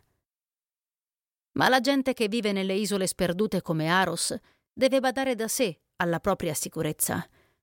Non c'è nessuno nelle vicinanze a proteggerla e neppure a darle una mano. E la presenza in un luogo simile di un equipaggio di avventurieri stranieri, poveri, avidi e con ogni probabilità fuori legge, mi riempiva di apprensione per il denaro di mio zio, nonché per la sicurezza di sua figlia.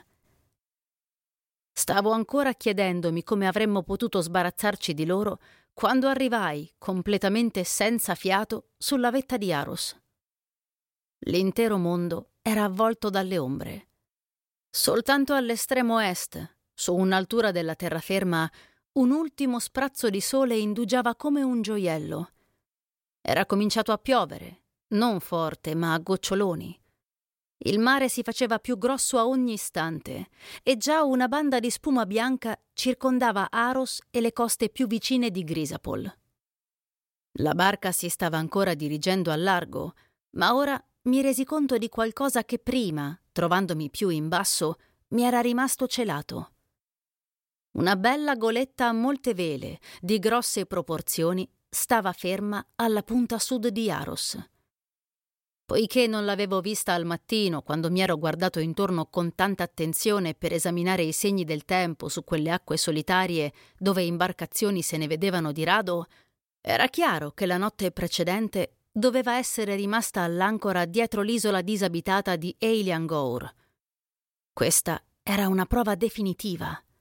La nave era manovrata da uomini estranei alla nostra costa, perché quell'ancoraggio, anche se a vederlo sembrava abbastanza buono, è appena meglio di un trabocchetto per le navi. Con naviganti così ignari, su una costa così selvaggia, non era improbabile che la burrasca imminente recasse la morte sulle sue ali. Amplify your career through training and development solutions specifically designed for federal government professionals. From courses to help you attain or retain certification, to individualized coaching services, to programs that hone your leadership skills and business acumen, Management Concepts optimizes your professional development. Online, in person, individually, or groups, it's training that's measurably better. Learn more at managementconcepts.com. That's managementconcepts.com. 4. La burrasca. Trovai mio zio davanti alla casa, la pipa in mano, intento a osservare i segni del tempo. Zio, dissi. C'erano degli uomini sulla spiaggia a Sandak Bay. Non ebbi il tempo di aggiungere altro. Anzi, non solo persi la parola, ma dimenticai anche la stanchezza, tanto fu strano l'effetto che si produsse su mio zio Gordon. Lasciò cadere la pipa e piombò all'indietro, contro il muro della casa, con la bocca spalancata, gli occhi sbarrati, la sua lunga faccia bianca come un foglio di carta.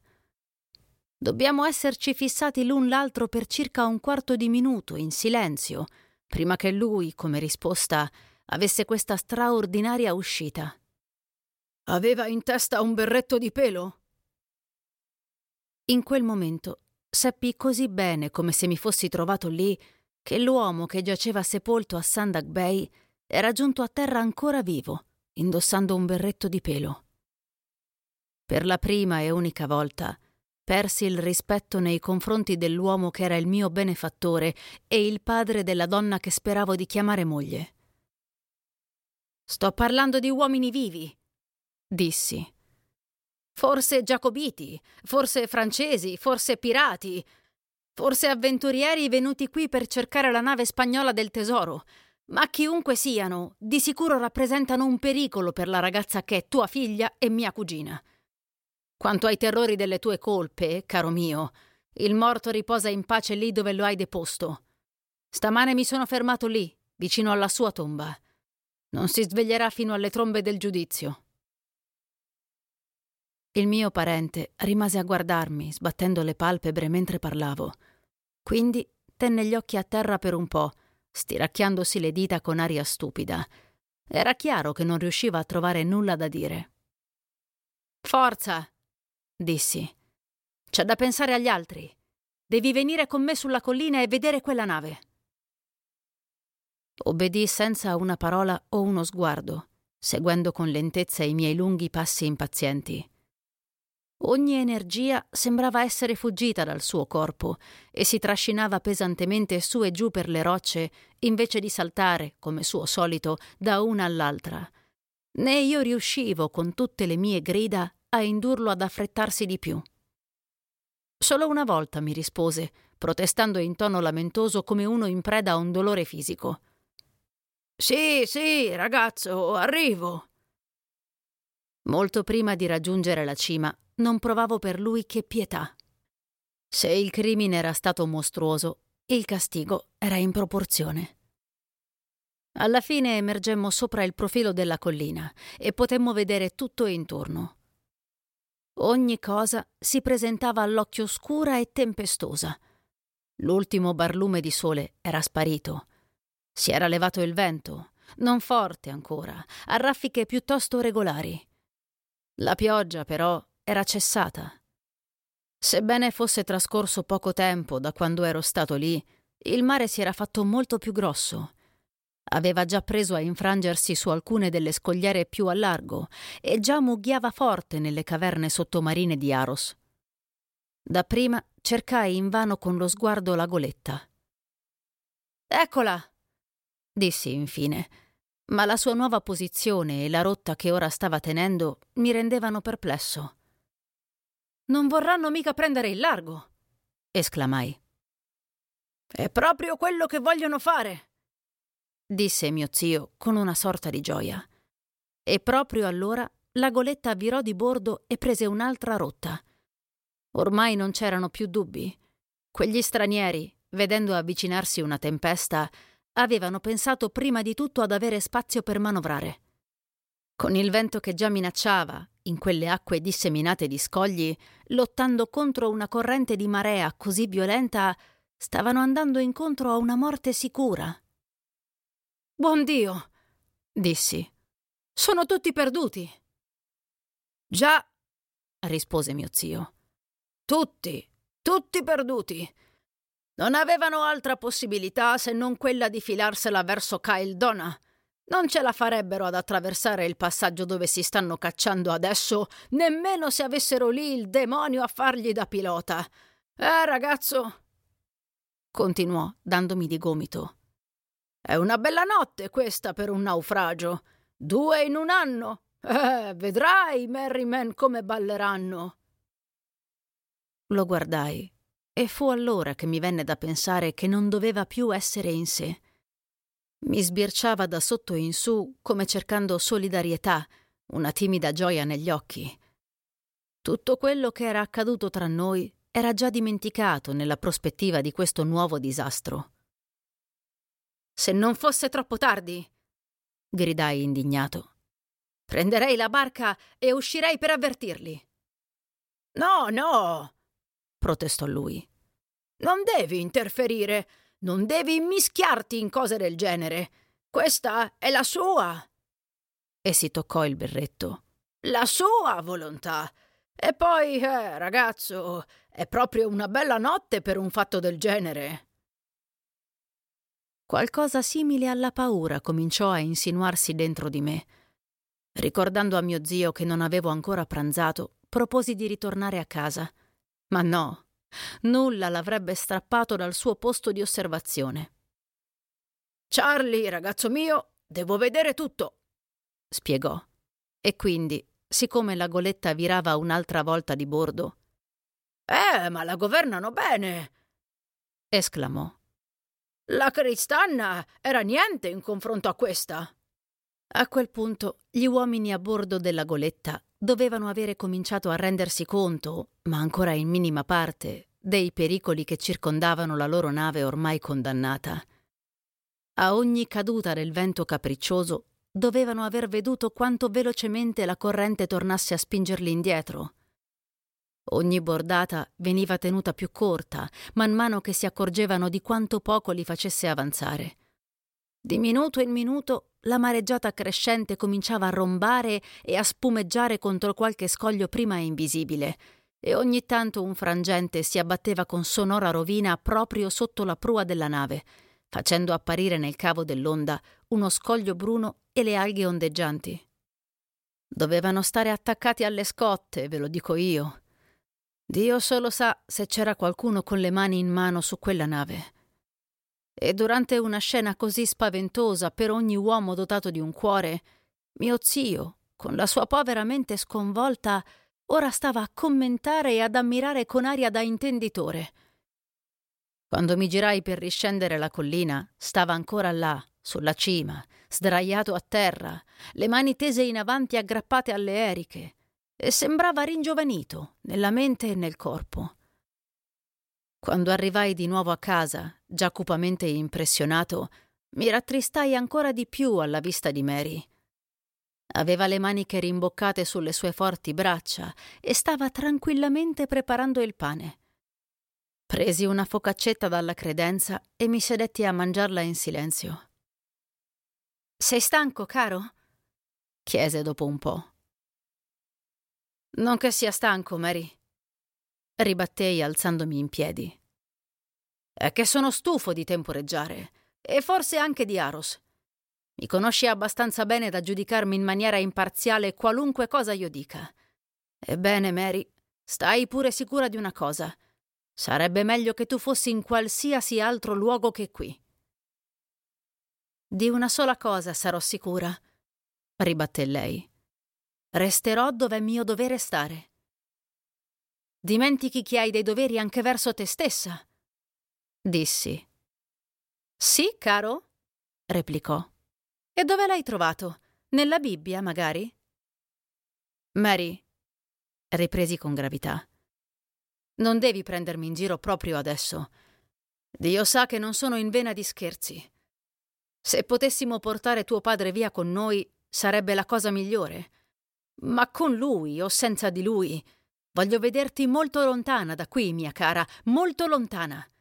Per il tuo bene, e sì, per il mio, e anche per il bene di tuo padre, ti voglio lontana, molto lontana. Ero venuto con altri pensieri.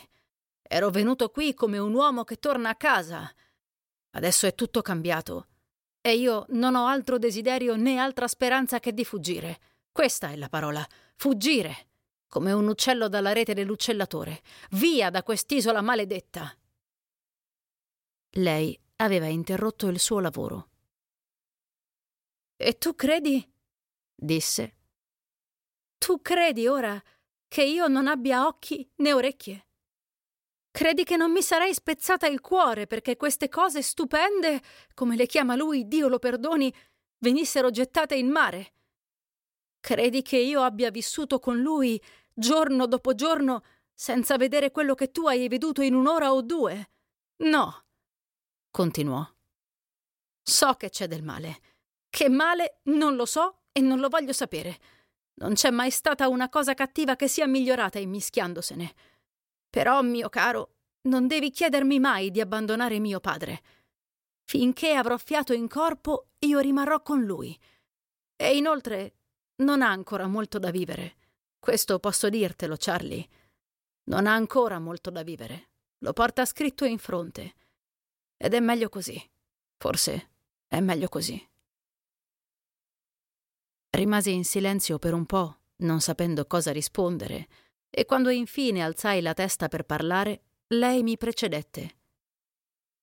Charlie, disse, ciò che è giusto per me non è necessariamente giusto anche per te. Su questa casa incombono il peccato e la sventura. Tu sei un estraneo. Piglia la roba in spalla e vai per la tua strada, in posti migliori e tra gente migliore. E se mai ti venisse in mente di tornare, anche tra vent'anni, mi troveresti qui ad aspettarti. Mary Ellen, dissi. Io ti ho chiesto di essere mia moglie e tu mi hai risposto praticamente di sì. Questo ho deciso una volta per tutte. Dovunque tu sarai, lì sarò anch'io, come ne risponderò davanti al Signore. Mentre pronunciavo queste parole, il vento, di colpo, si scatenò urlando e poi parve sostare e rabbrividire intorno alla casa di Aros.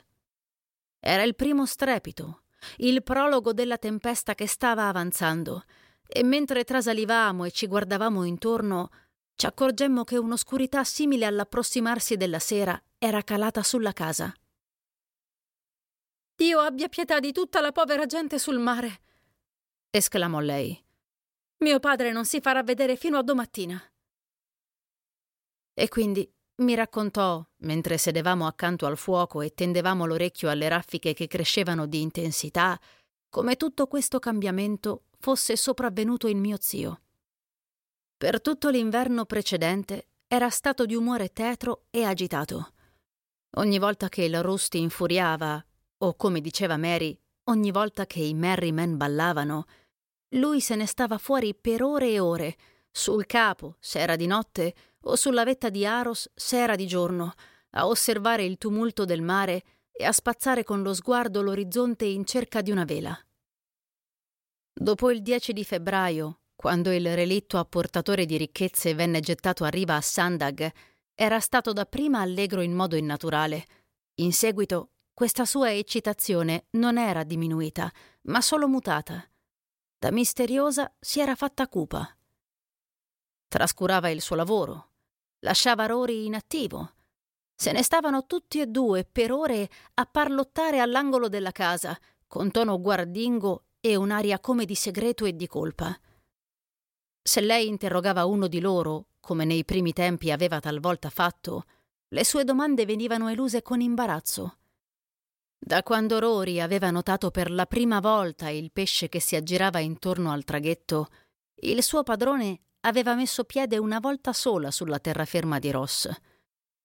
Questa volta, era in piena primavera, era passato a piede asciutto quando la marea era al minimo – ma essendo rimasto troppo a lungo sull'altro lato, si trovò tagliato fuori da Aros dalle acque di ritorno. Aveva saltato la striscia d'acqua con un grido di agonia, dopodiché aveva raggiunto la casa in preda ad un accesso di febbrile spavento. Un terrore del mare, un costante, ossessionante pensiero del mare erano comparsi nei suoi discorsi, nelle sue preghiere, perfino nel suo sguardo, quando rimaneva silenzioso. Solo Rory si fece vivo per cena, ma un po' più tardi apparve mio zio. Si mise una bottiglia sotto il braccio, si ficcò del pane in tasca e si diresse di nuovo verso il punto di osservazione, seguito questa volta da Rory. Sentii da loro che la goletta stava perdendo terreno, ma l'equipaggio lottava ancora palmo a palmo, con abilità e coraggio disperato, e questa notizia mi colmò la mente di cupi pensieri. Poco dopo il tramonto, la burrasca esplose in tutta la sua furia. Una burrasca come non ne avevo mai viste in estate e nemmeno in inverno, vedendo con quanta velocità era arrivata. Mary e io sedevamo in silenzio, la casa che si scoteva sopra le nostre teste, la tempesta che ululava all'esterno, il fuoco tra noi che sibilava per le gocce di pioggia. I nostri pensieri erano lontani con quei poveri disgraziati sulla goletta o con il mio non meno infelice zio allo scoperto sul promontorio. Eppure ogni tanto ritornavamo in noi con un sussulto, quando il vento cresceva e colpiva gli spioventi del tetto come un corpo solido, oppure d'un tratto cadeva, allontanandosi, così che il fuoco divampava alto, facendoci balzare il cuore in petto. Ora la bufera, nella sua violenza, si impossessava dei quattro angoli del tetto e li scuoteva, ruggendo come il leviatano in collera. A tratti, in qualche pausa, freddi vortici di tempesta passavano con un brivido nella stanza, infilandosi tra noi e facendoci rizzare i capelli in testa. E di nuovo il vento scoppiava in un coro di lugubri suoni, mugolando basso nel camino, lamentandosi con la dolcezza di un flauto intorno alla casa. Erano forse le otto quando Rory entrò e con fare misterioso mi sospinse verso la porta. Mio zio, a quanto pareva, riusciva a spaventare perfino il suo compagno di sempre, e Rory, confuso dalle sue stravaganze, mi pregò di andare fuori e di unirmi alla veglia. Mi affrettai a fare come mi veniva richiesto, anche più prontamente, anzi, in quanto per la paura l'orrore e l'elettrica tensione di quella notte, ero io stesso irrequieto e desideroso di muovermi. Raccomandai a Mary di non allarmarsi perché avrei fatto una buona guardia a suo padre e dopo essermi avvolto in una calda coperta seguì Rory all'aperto. La notte, sebbene fossimo oltre la metà dell'estate, era scura come a gennaio. Intervalli di un incerto crepuscolo si alternavano a momenti di tenebra completa né si poteva trovare il motivo di quei mutamenti nel turbinante orrore del cielo. Il vento soffiava così forte da mozzare il respiro alle narici.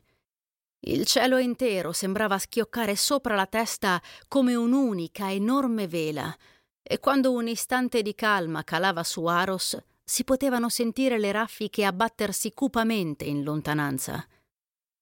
Su tutte le terre basse del Ross, il vento doveva soffiare con ferocia, come sul mare aperto.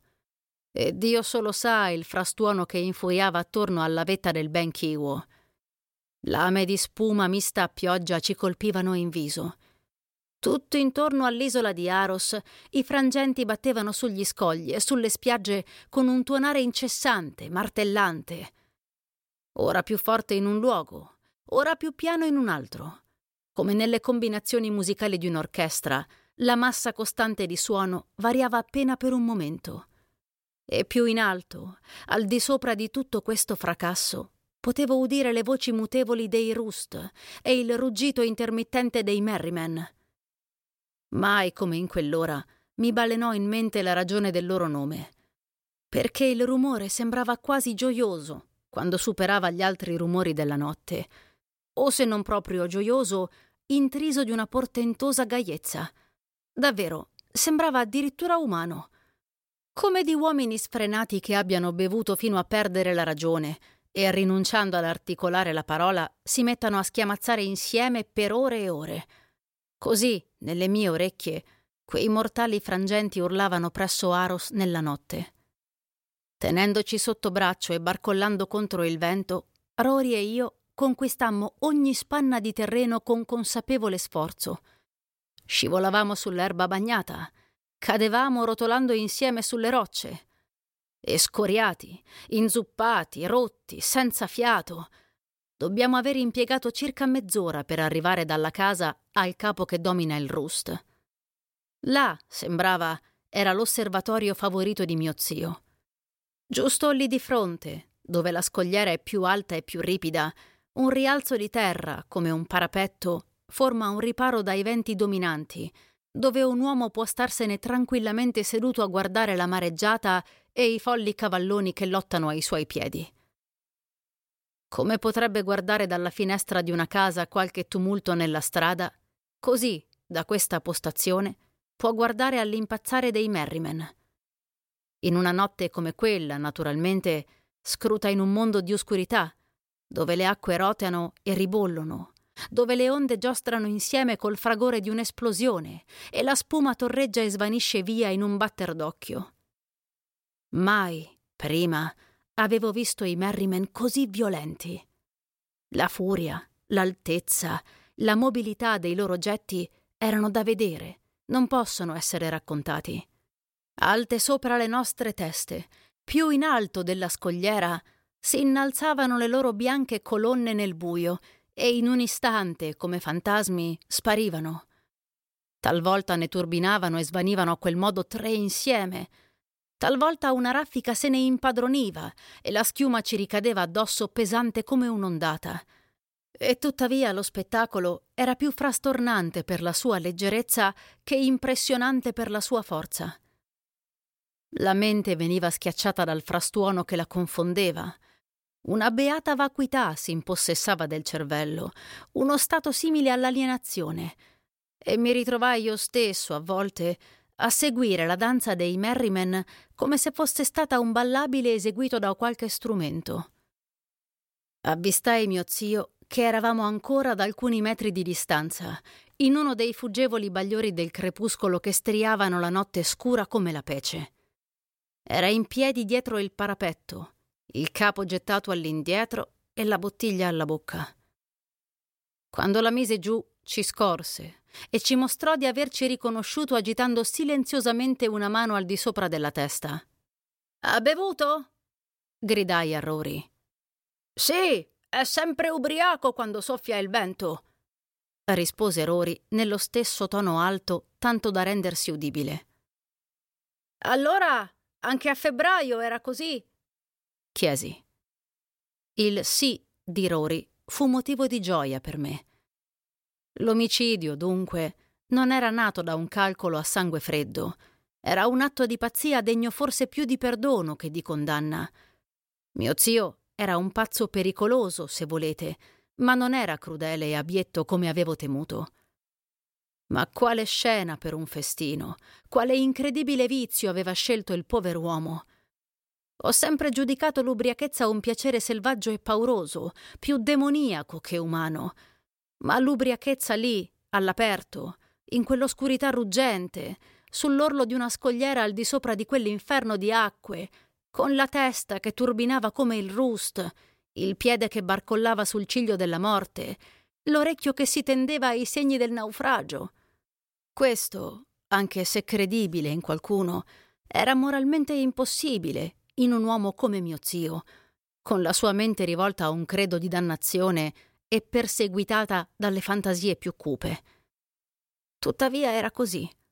E quando raggiungemmo l'angolo riparato e potemmo respirare di nuovo, vidi gli occhi di quell'uomo brillare nella notte con uno scintillio sacrilego. Eh, Charlie, ragazzo, è grandioso! urlò. Guardali! Proseguì, tirandomi verso l'orlo dell'abisso da dove salivano quel clamore assordante e quelle nuvole di spuma. Guardali come ballano, ragazzo! Non è una cosa perversa? Pronunciò questa parola con gusto e io pensai che ben si adattava alla scena. Stanno urlando per quella goletta! seguitò con la sua vocetta sottile e folle chiaramente udibile nel riparo sull'altura.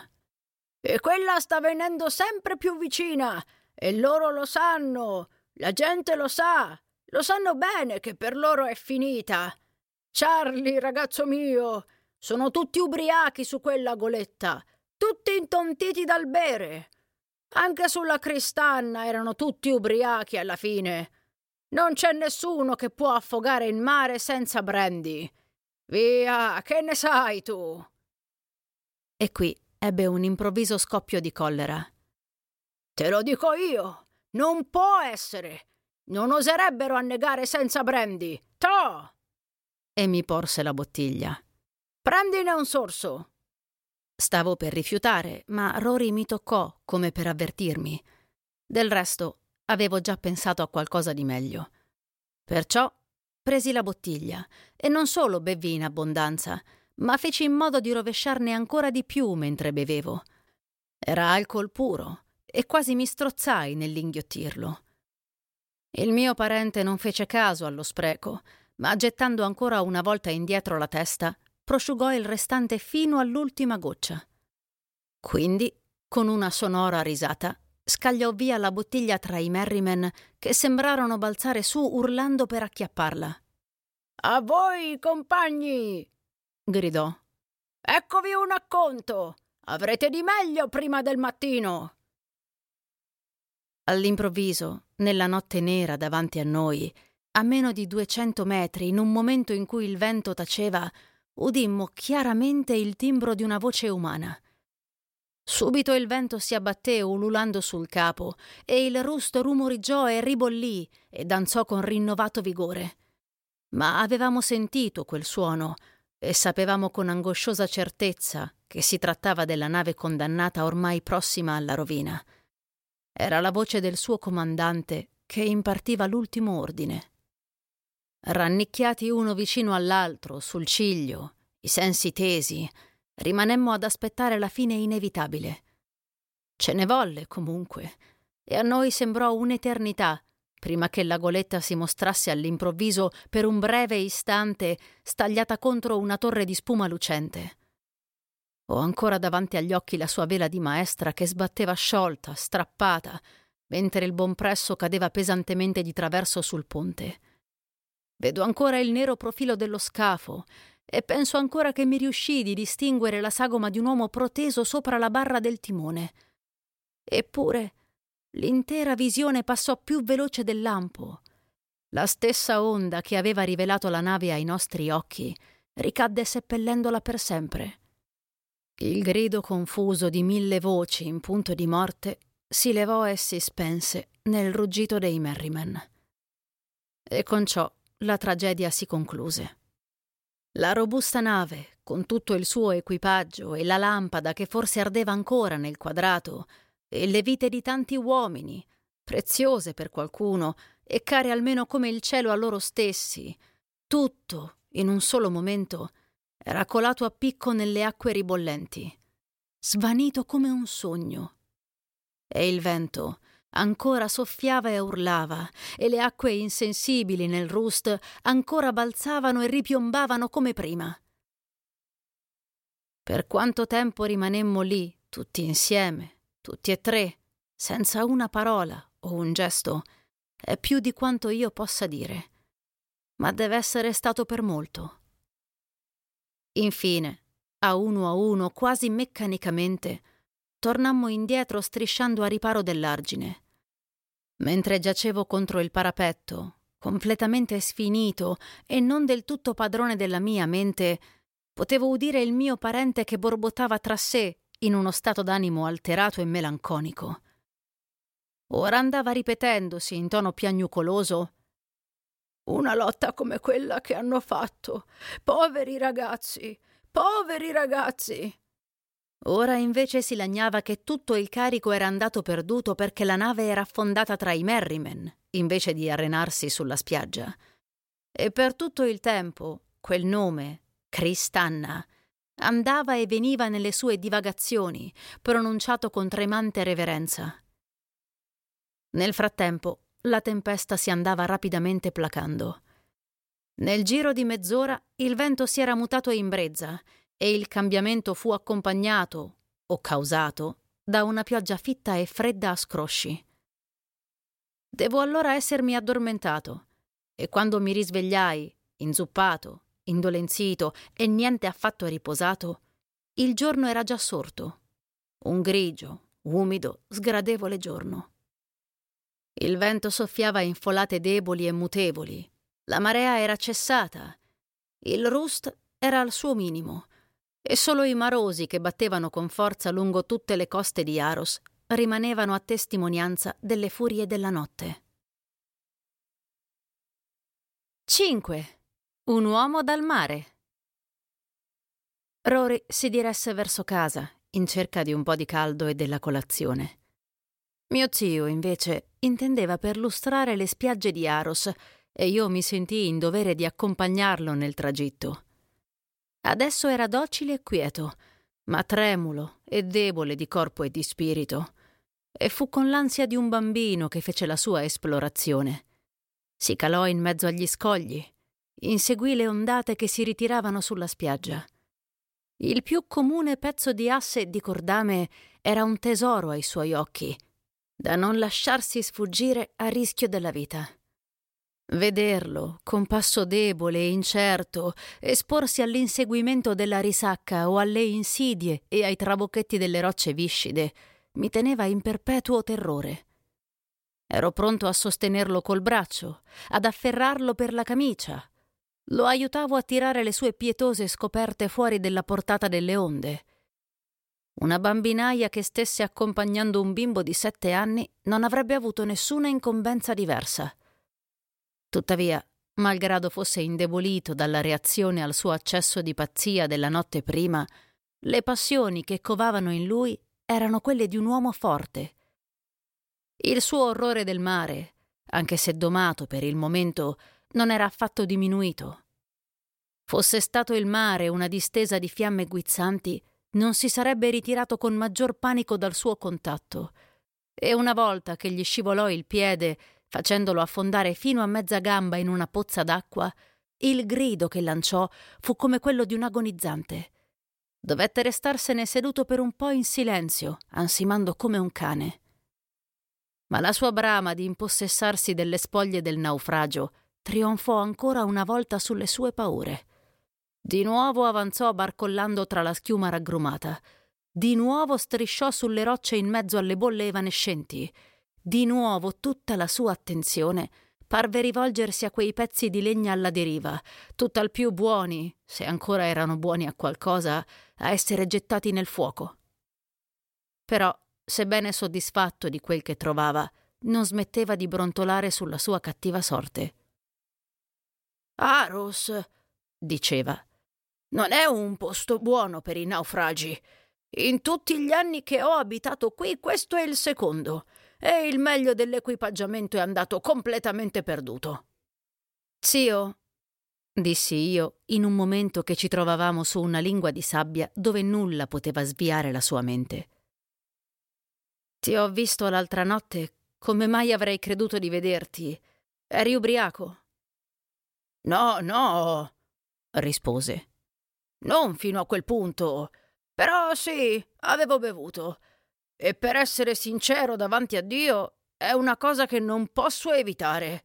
Di solito non c'è un uomo più sobrio di me, ma quando sento il vento fischiarmi nelle orecchie, credo proprio che mi dia di volta il cervello. Tu sei un uomo religioso, replicai, e questo è peccato. Certo, fece lui. E se non fosse peccato non credo che me ne importerebbe niente. Vedi, ragazzo, è una sfida. C'è una gran parte del vecchio peccato del mondo in quel mare, e nella migliore delle ipotesi, il mare è una cosa non cristiana. E a volte, quando si solleva e il vento urla, e il vento e il mare stanno in combutta, credo, e i merrymen, quei giovanotti scellerati che soffiano e ridono, e le povere anime in quella morsa mortale che lottano tutta la notte con le loro navi sballottolate qua e là. Beh, mi viene addosso come un maleficio. Sono un demonio, lo so. Non penso affatto a quei poveri ragazzi dei marinai. Io sto dalla parte del mare. Io sono tale e quale a uno dei suoi merrymen. Credetti di dover vibrare un piccolo colpo nel punto debole della sua corazza. Mi girai verso il mare. Correvano allegramente i marosi, un'onda dopo l'altra, seguiti dalle loro criniere svolazzanti, rincorrendosi al galoppo sulla spiaggia, torreggiando, incurvandosi, ricadendo uno sull'altro sopra la sabbia compatta. A largo, l'aria salsa, i gabbiani spaventati e il dispiegato esercito dei destrieri marini che si lanciavano nitriti, radunandosi per muovere all'assalto di Aros. E proprio accanto a noi, sulla sabbia liscia, quella linea che nonostante tutto il loro numero e la loro furia non avrebbero mai potuto oltrepassare.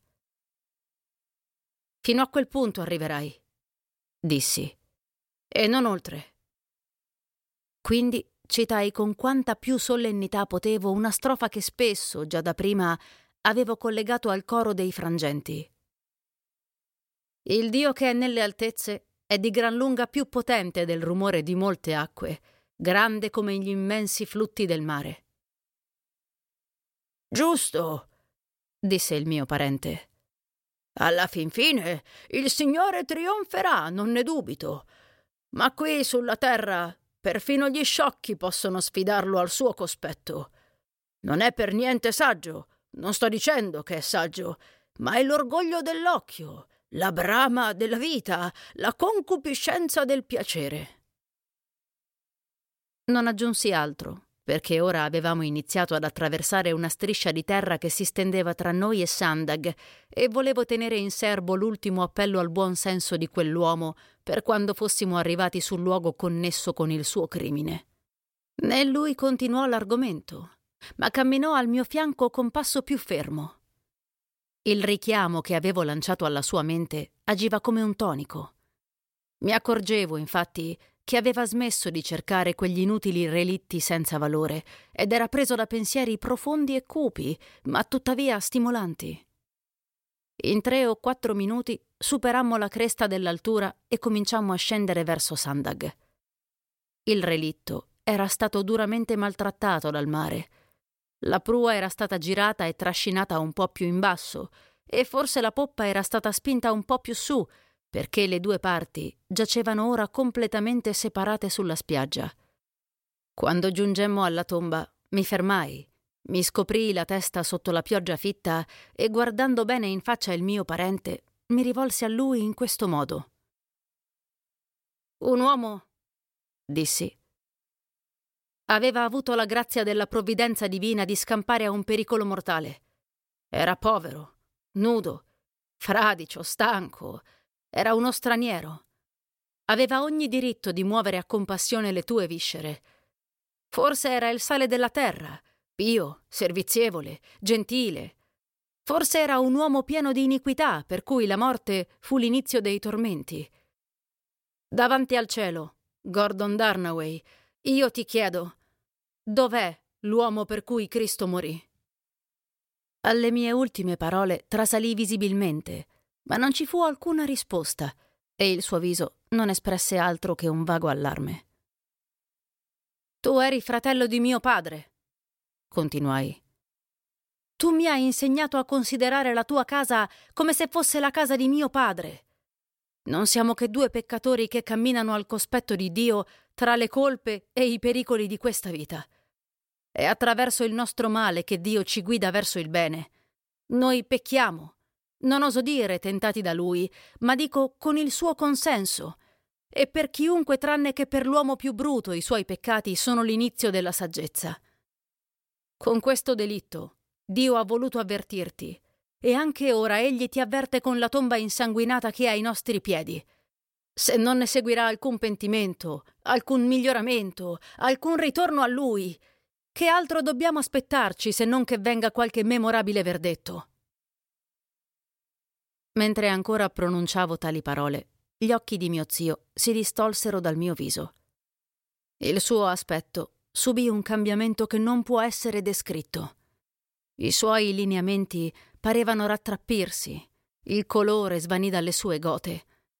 Alzò una mano tremante a indicare qualcosa dietro alle mie spalle, e quel nome, tante volte ripetuto, uscì ancora una volta dalle sue labbra. La Cristanna! Mi voltai, e se non rimasi inorridito nella stessa misura, perché grazie al cielo non ne avevo motivo, pure rimasi spaventato da quello che vidi.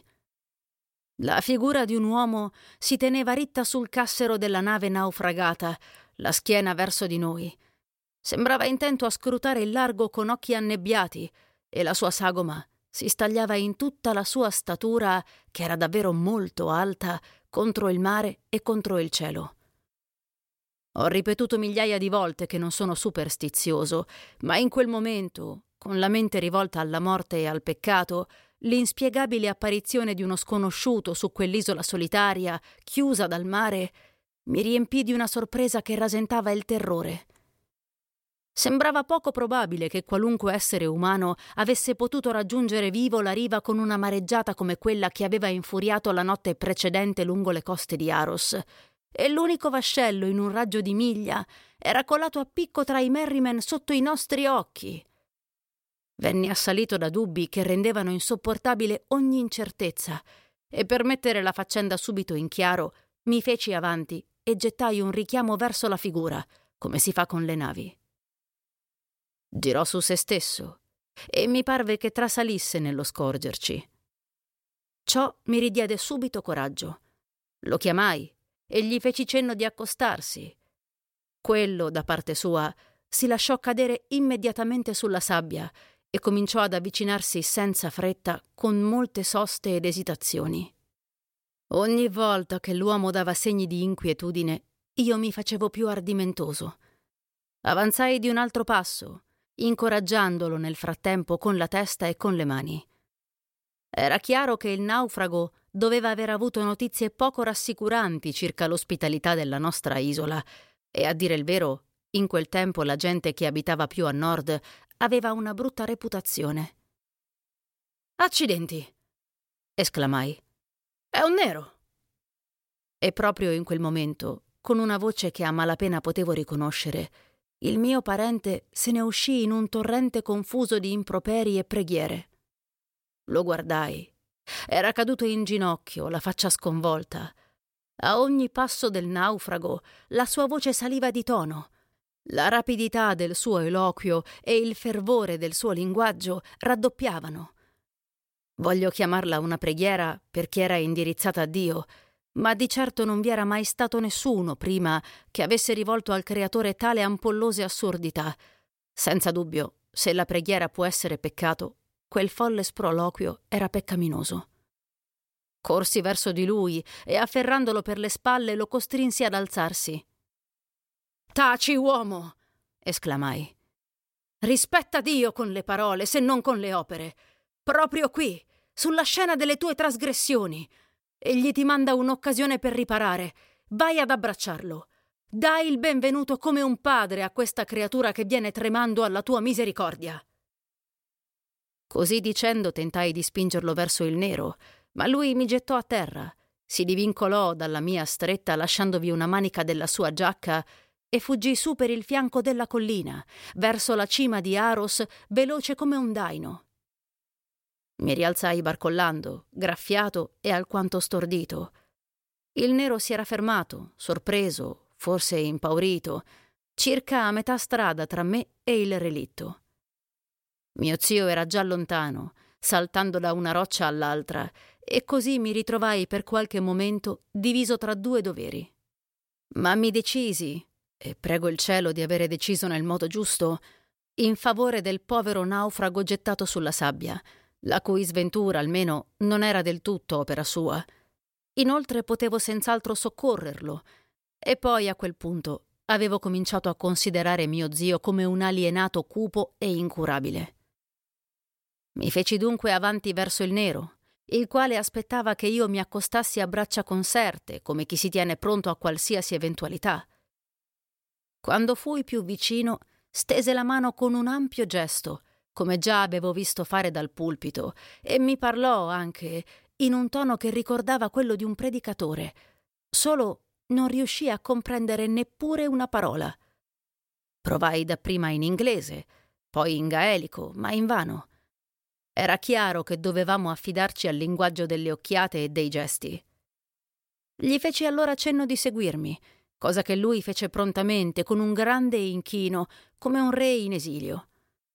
In tutto quel tempo non era comparsa sul suo viso neppure un'ombra di alterazione, né di ansia mentre stava aspettando, né di sollievo, ora che pareva sentirsi rassicurato. Se era uno schiavo, come supponevo, non potevo fare a meno di pensare che doveva essere decaduto da un alto rango sociale nel suo paese d'origine, e per quanto decaduto non potevo fare a meno di ammirare il suo contegno. Mentre passavo accanto alla tomba, mi fermai alzando le mani e gli occhi al cielo, in segno di rispetto e dolore per il defunto. E il nero, come in risposta, si inchinò profondamente e allargò le braccia stese. Era un gesto strano, ma compiuto come un atto abituale, e pensai che fosse un cerimoniale della terra da cui proveniva. Nello stesso tempo indicò mio zio, che potevamo scorgere appollaiato su una collinetta, e si toccò la testa come per significare che era matto. Prendemmo la strada lunga attorno alla costa, perché temevo di agitare mio zio se avessimo tagliato attraverso l'isola, e mentre camminavamo ebbi tempo sufficiente per mettere a punto una piccola esibizione drammatica con la quale speravo di porre fine ai miei dubbi. Perciò, fermandomi su una roccia, presi a imitare davanti al nero i gesti dell'uomo che avevo visto fare rilievi con la bussola il giorno prima a Sandag. Lui capì al volo e, facendo a sua volta l'imitazione, mi mostrò il punto dove era stata la barca Fece un cenno verso il mare, come per indicare la posizione della goletta, e poi giù, lungo il limite della scogliera, pronunciando le parole E Spirito Santo, in modo strano, ma non al punto da renderle incomprensibili. Dunque avevo avuto ragione con le mie congetture. La pretesa indagine storica non era stata che una copertura per la ricerca del tesoro. L'uomo che aveva ingannato il dottor Robertson e lo straniero che in primavera si era recato a Grisapol, era la stessa persona, e ora, con tanti altri, giaceva morto sotto il rust di Aros. Là li aveva condotti la loro avidità, e là le loro ossa sarebbero state sballottate per sempre. Nel frattempo il nero continuava a mimare la scena, ora guardando il su, verso il cielo, come osservando l'avvicinarsi della tempesta, ora impersonando il marinaio che faceva cenno agli altri di tornare a bordo, ora come uno degli ufficiali, correndo lungo le rocce e saltando nella barca, e ancora curvandosi su remi immaginari come un vogatore frettoloso, ma tutto questo con lo stesso contegno solenne, tanto che non fui mai neppure tentato di sorridere. Infine, con una pantomima impossibile da rendersi a parole, mi descrisse come anche lui fosse salito a esaminare il relitto arenato e con suo dispiacere e indignazione fosse stato abbandonato dai suoi compagni. quindi incrociò ancora una volta le braccia e chinò la testa, come chi accetti il proprio destino. Una volta chiarito il mistero della sua presenza, gli feci sapere, sempre ricorrendo ai gesti, il destino del vascello e di tutti quelli che vi si trovavano a bordo. Lui non mostrò sorpresa né dispiacere, e sollevando d'un tratto la mano aperta, parve voler rimettere i suoi precedenti amici o padroni o chiunque fossero alla volontà di Dio. Mi prendeva rispetto per lui e più lo osservavo, più si rafforzava. Vidi che aveva un animo e un carattere equilibrato e severo, come le persone con cui mi piaceva essere amico, e prima ancora di raggiungere la casa di Aros avevo quasi dimenticato e completamente accettato il suo insolito colore. Raccontai a Mary tutto l'accaduto, senza nulla tacere, anche se devo ammettere che il cuore mi mancava, ma avevo avuto torto a dubitare del suo senso di giustizia. Hai agito bene, disse. Sia fatta la volontà di Dio. E subito tirò fuori un po' di carne per sfamarci. Non appena fui sazio, ordinai a Rory di tenere d'occhio il naufrago che stava ancora mangiando e mi avviai di nuovo alla ricerca di mio zio. Non avevo fatto molta strada che lo vidi, seduto nello stesso posto, sulla collinetta più elevata e apparentemente nell'identico atteggiamento di quando lo avevo lasciato. Da quel punto, come ho già detto, la maggior parte di Aros e del vicino Ross si stendevano sotto di lui come una mappa.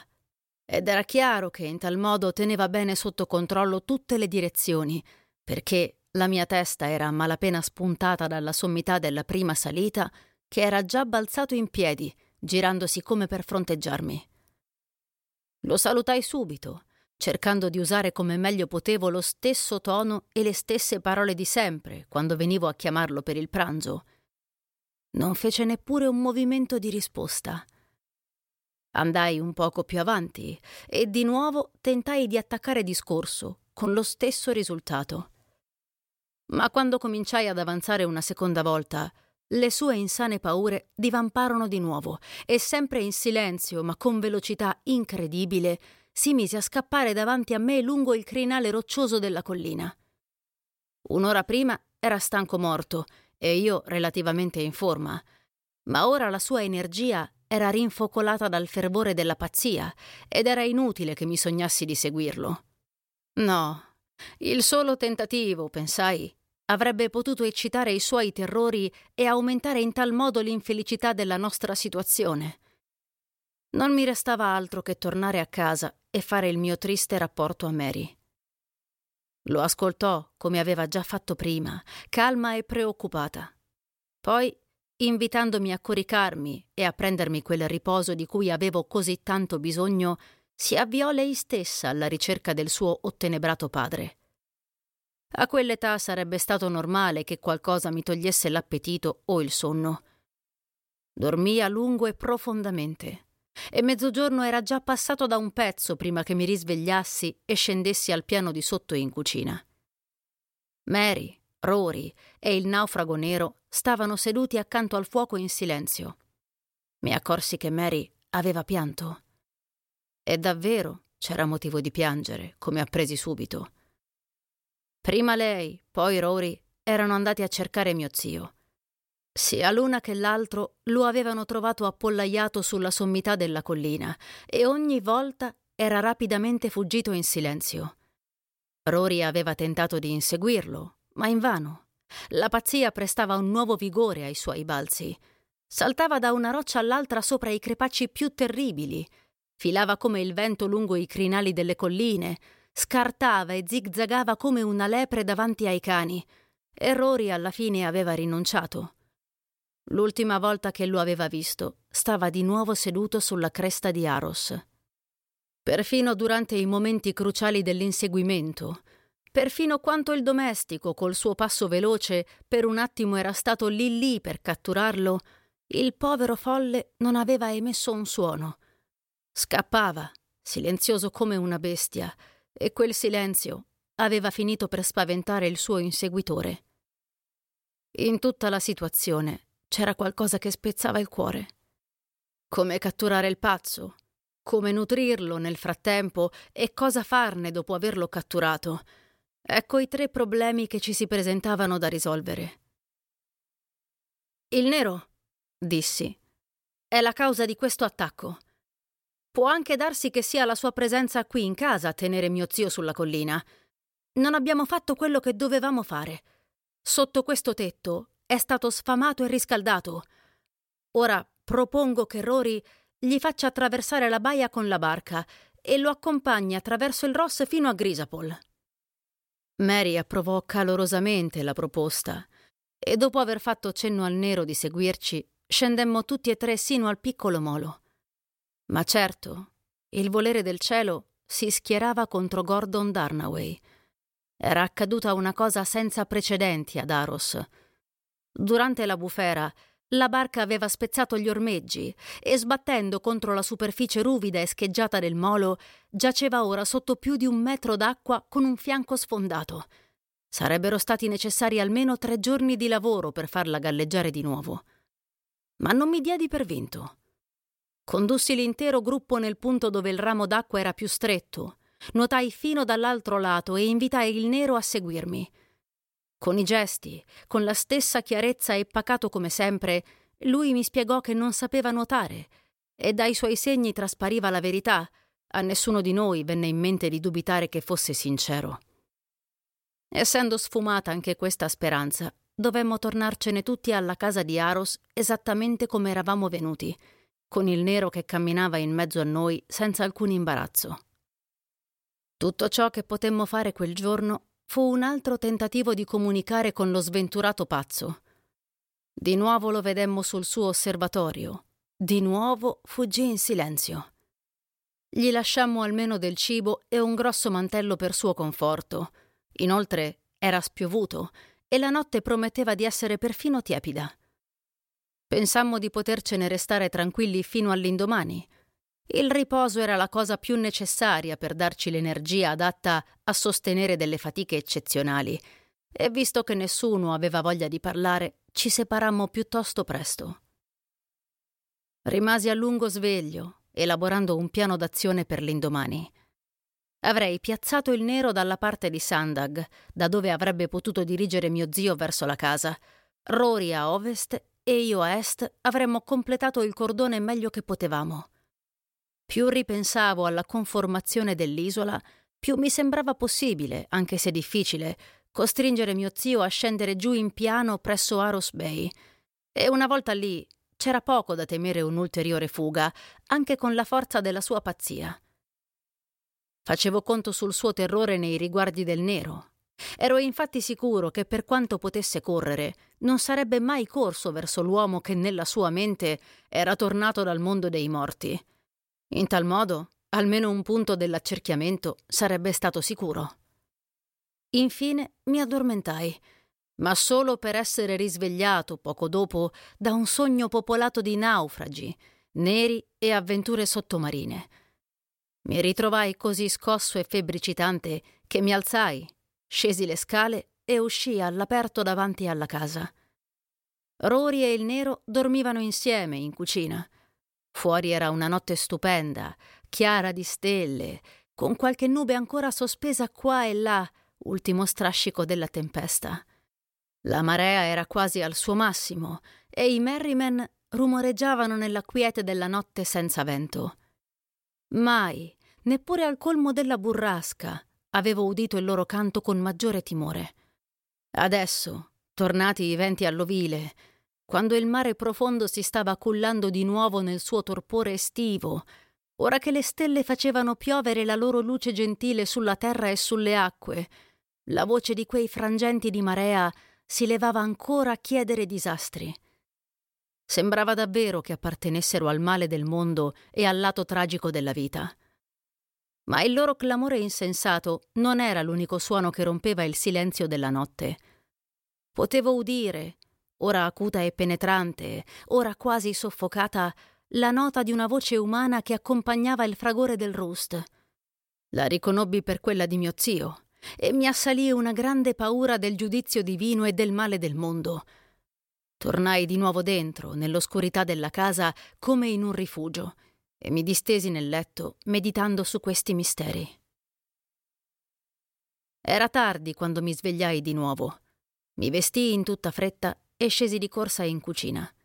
Non c'era nessuno. Rory e il nero si erano allontanati di soppiatto molto prima. A quella scoperta sembrò che il cuore mi si fermasse. Potevo fare affidamento sul cuore di Rory, ma non riponevo alcuna fiducia nel suo discernimento. Se era uscito così, senza una parola, era chiaro che aveva intenzione di rendere qualche servizio a mio zio. Ma che servizio poteva sperare di rendergli da solo, o ancora peggio, in compagnia dell'uomo nel quale mio zio incarnava tutte le sue paure? Anche se non ero troppo in ritardo per impedire qualche sciagura mortale, era chiaro che non dovevo indugiare oltre. Mentre ancora formulavo questo pensiero, stavo già uscendo di casa, e sebbene abbia corso tante volte per gli aspri pendii di Aros, non ho corso mai come in quel fatale mattino. Non credo che impiegai più di una dozzina di minuti per l'intera salita. Mio zio non era più sul suo osservatorio. Il cestino, però, era stato aperto con violenza e il cibo sparpagliato sull'erba, anche se, come scoprimmo dopo, non ne aveva assaggiato neppure un boccone. In tutta quell'ampia visuale non si scorgeva altra traccia di esistenza umana. Il giorno aveva già riempito il cielo chiaro il sole splendeva in un bagliore roseo sulla vetta del Ben Kiwo, ma sotto di me le scabre alture di Aros e lo specchio del mare erano immersi nella penombra indistinta dell'alba. Rory! gridai, e poi ancora Rory! Ma la mia voce si spense nel silenzio senza ottenere risposta. Se davvero c'era in atto una spedizione per catturare mio zio, a quanto pareva gli inseguitori non facevano assegnamento sulla velocità delle gambe, ma nella destrezza dell'agguato. Corsi avanti più in fretta che potevo, guardandomi a destra e a sinistra, e mi fermai soltanto quando fui sull'altura che sovrasta Sandag. Di lì potevo scorgere il relitto, la striscia di sabbia allo scoperto, le onde che si infrangevano pigramente contro il lungo sperone roccioso e da entrambi i lati il cumulo di colline, massi e crepacci dell'isola. Ma ancora nessun essere umano. Di colpo la luce del sole cadde su Aros portando alla vita ombre e colori. Neppure mezzo secondo dopo, proprio sotto di me, a ovest, delle pecore cominciarono a sparpagliarsi come in preda al panico. Si udì un grido. Vidi mio zio che correva, Vidi il nero saltare su e inseguirlo velocemente, e prima ancora che avessi il tempo di capire, anche Rory era comparso, urlando istruzioni in gaelico come a un cane che debba radunare il gregge. Mi misi a correre per intervenire, ma forse avrei fatto meglio ad aspettare dov'ero, perché mi trovai a essere l'elemento che chiudeva l'ultima via di fuga al mentecatto. Da quel momento non trovò altro davanti a sé che la tomba, il relitto e il mare di Sandag Bay Eppure il cielo sa se quello che feci non era per il meglio. Mio zio Gordon vide in quale direzione, orribile per lui, la caccia lo stava sospingendo. Si gettava a destra e a sinistra con rapidi scarti, ma per quanto la febbre gli bruciasse alta nelle vene, il nero era sempre più veloce. Da qualsiasi parte si volgesse, veniva sempre preceduto, sempre spinto verso la scena del suo delitto. All'improvviso si mise ad urlare forte, tanto che la costa ne rimandò l'eco. E ora sia io che Rory stavamo gridando al nero di fermarsi. Ma fu tutto vano, perché era scritto altrimenti. L'inseguitore correva sempre. La preda ancora scappava davanti a lui urlando. Schivarono la tomba e passarono rasente al fasciame del relitto.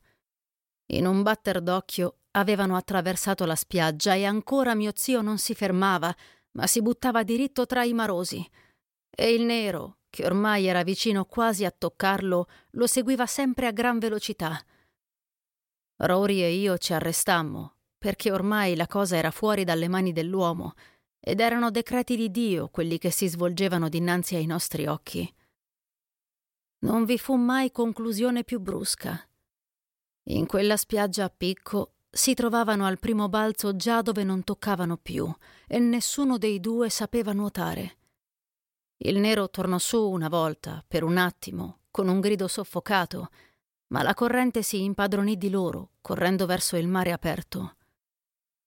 Se mai tornarono a galla, e solo Dio potrebbe dirlo, sarà stato una decina di minuti dopo, all'altra estremità del rust di Aros, là dove gli uccelli marini si tuffano a pescare. Spero che questo racconto ti sia piaciuto.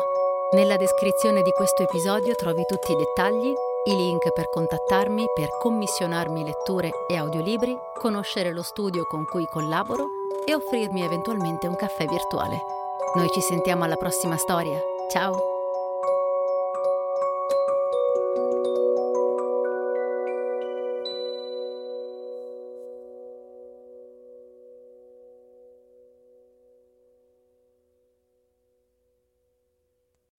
Amplify your career through training and development solutions specifically designed for federal government professionals. From courses to help you attain or retain certification, to individualized coaching services, to programs that hone your leadership skills and business acumen, Management Concepts optimizes your professional development. Online, in person, individually, or groups, it's training that's measurably better.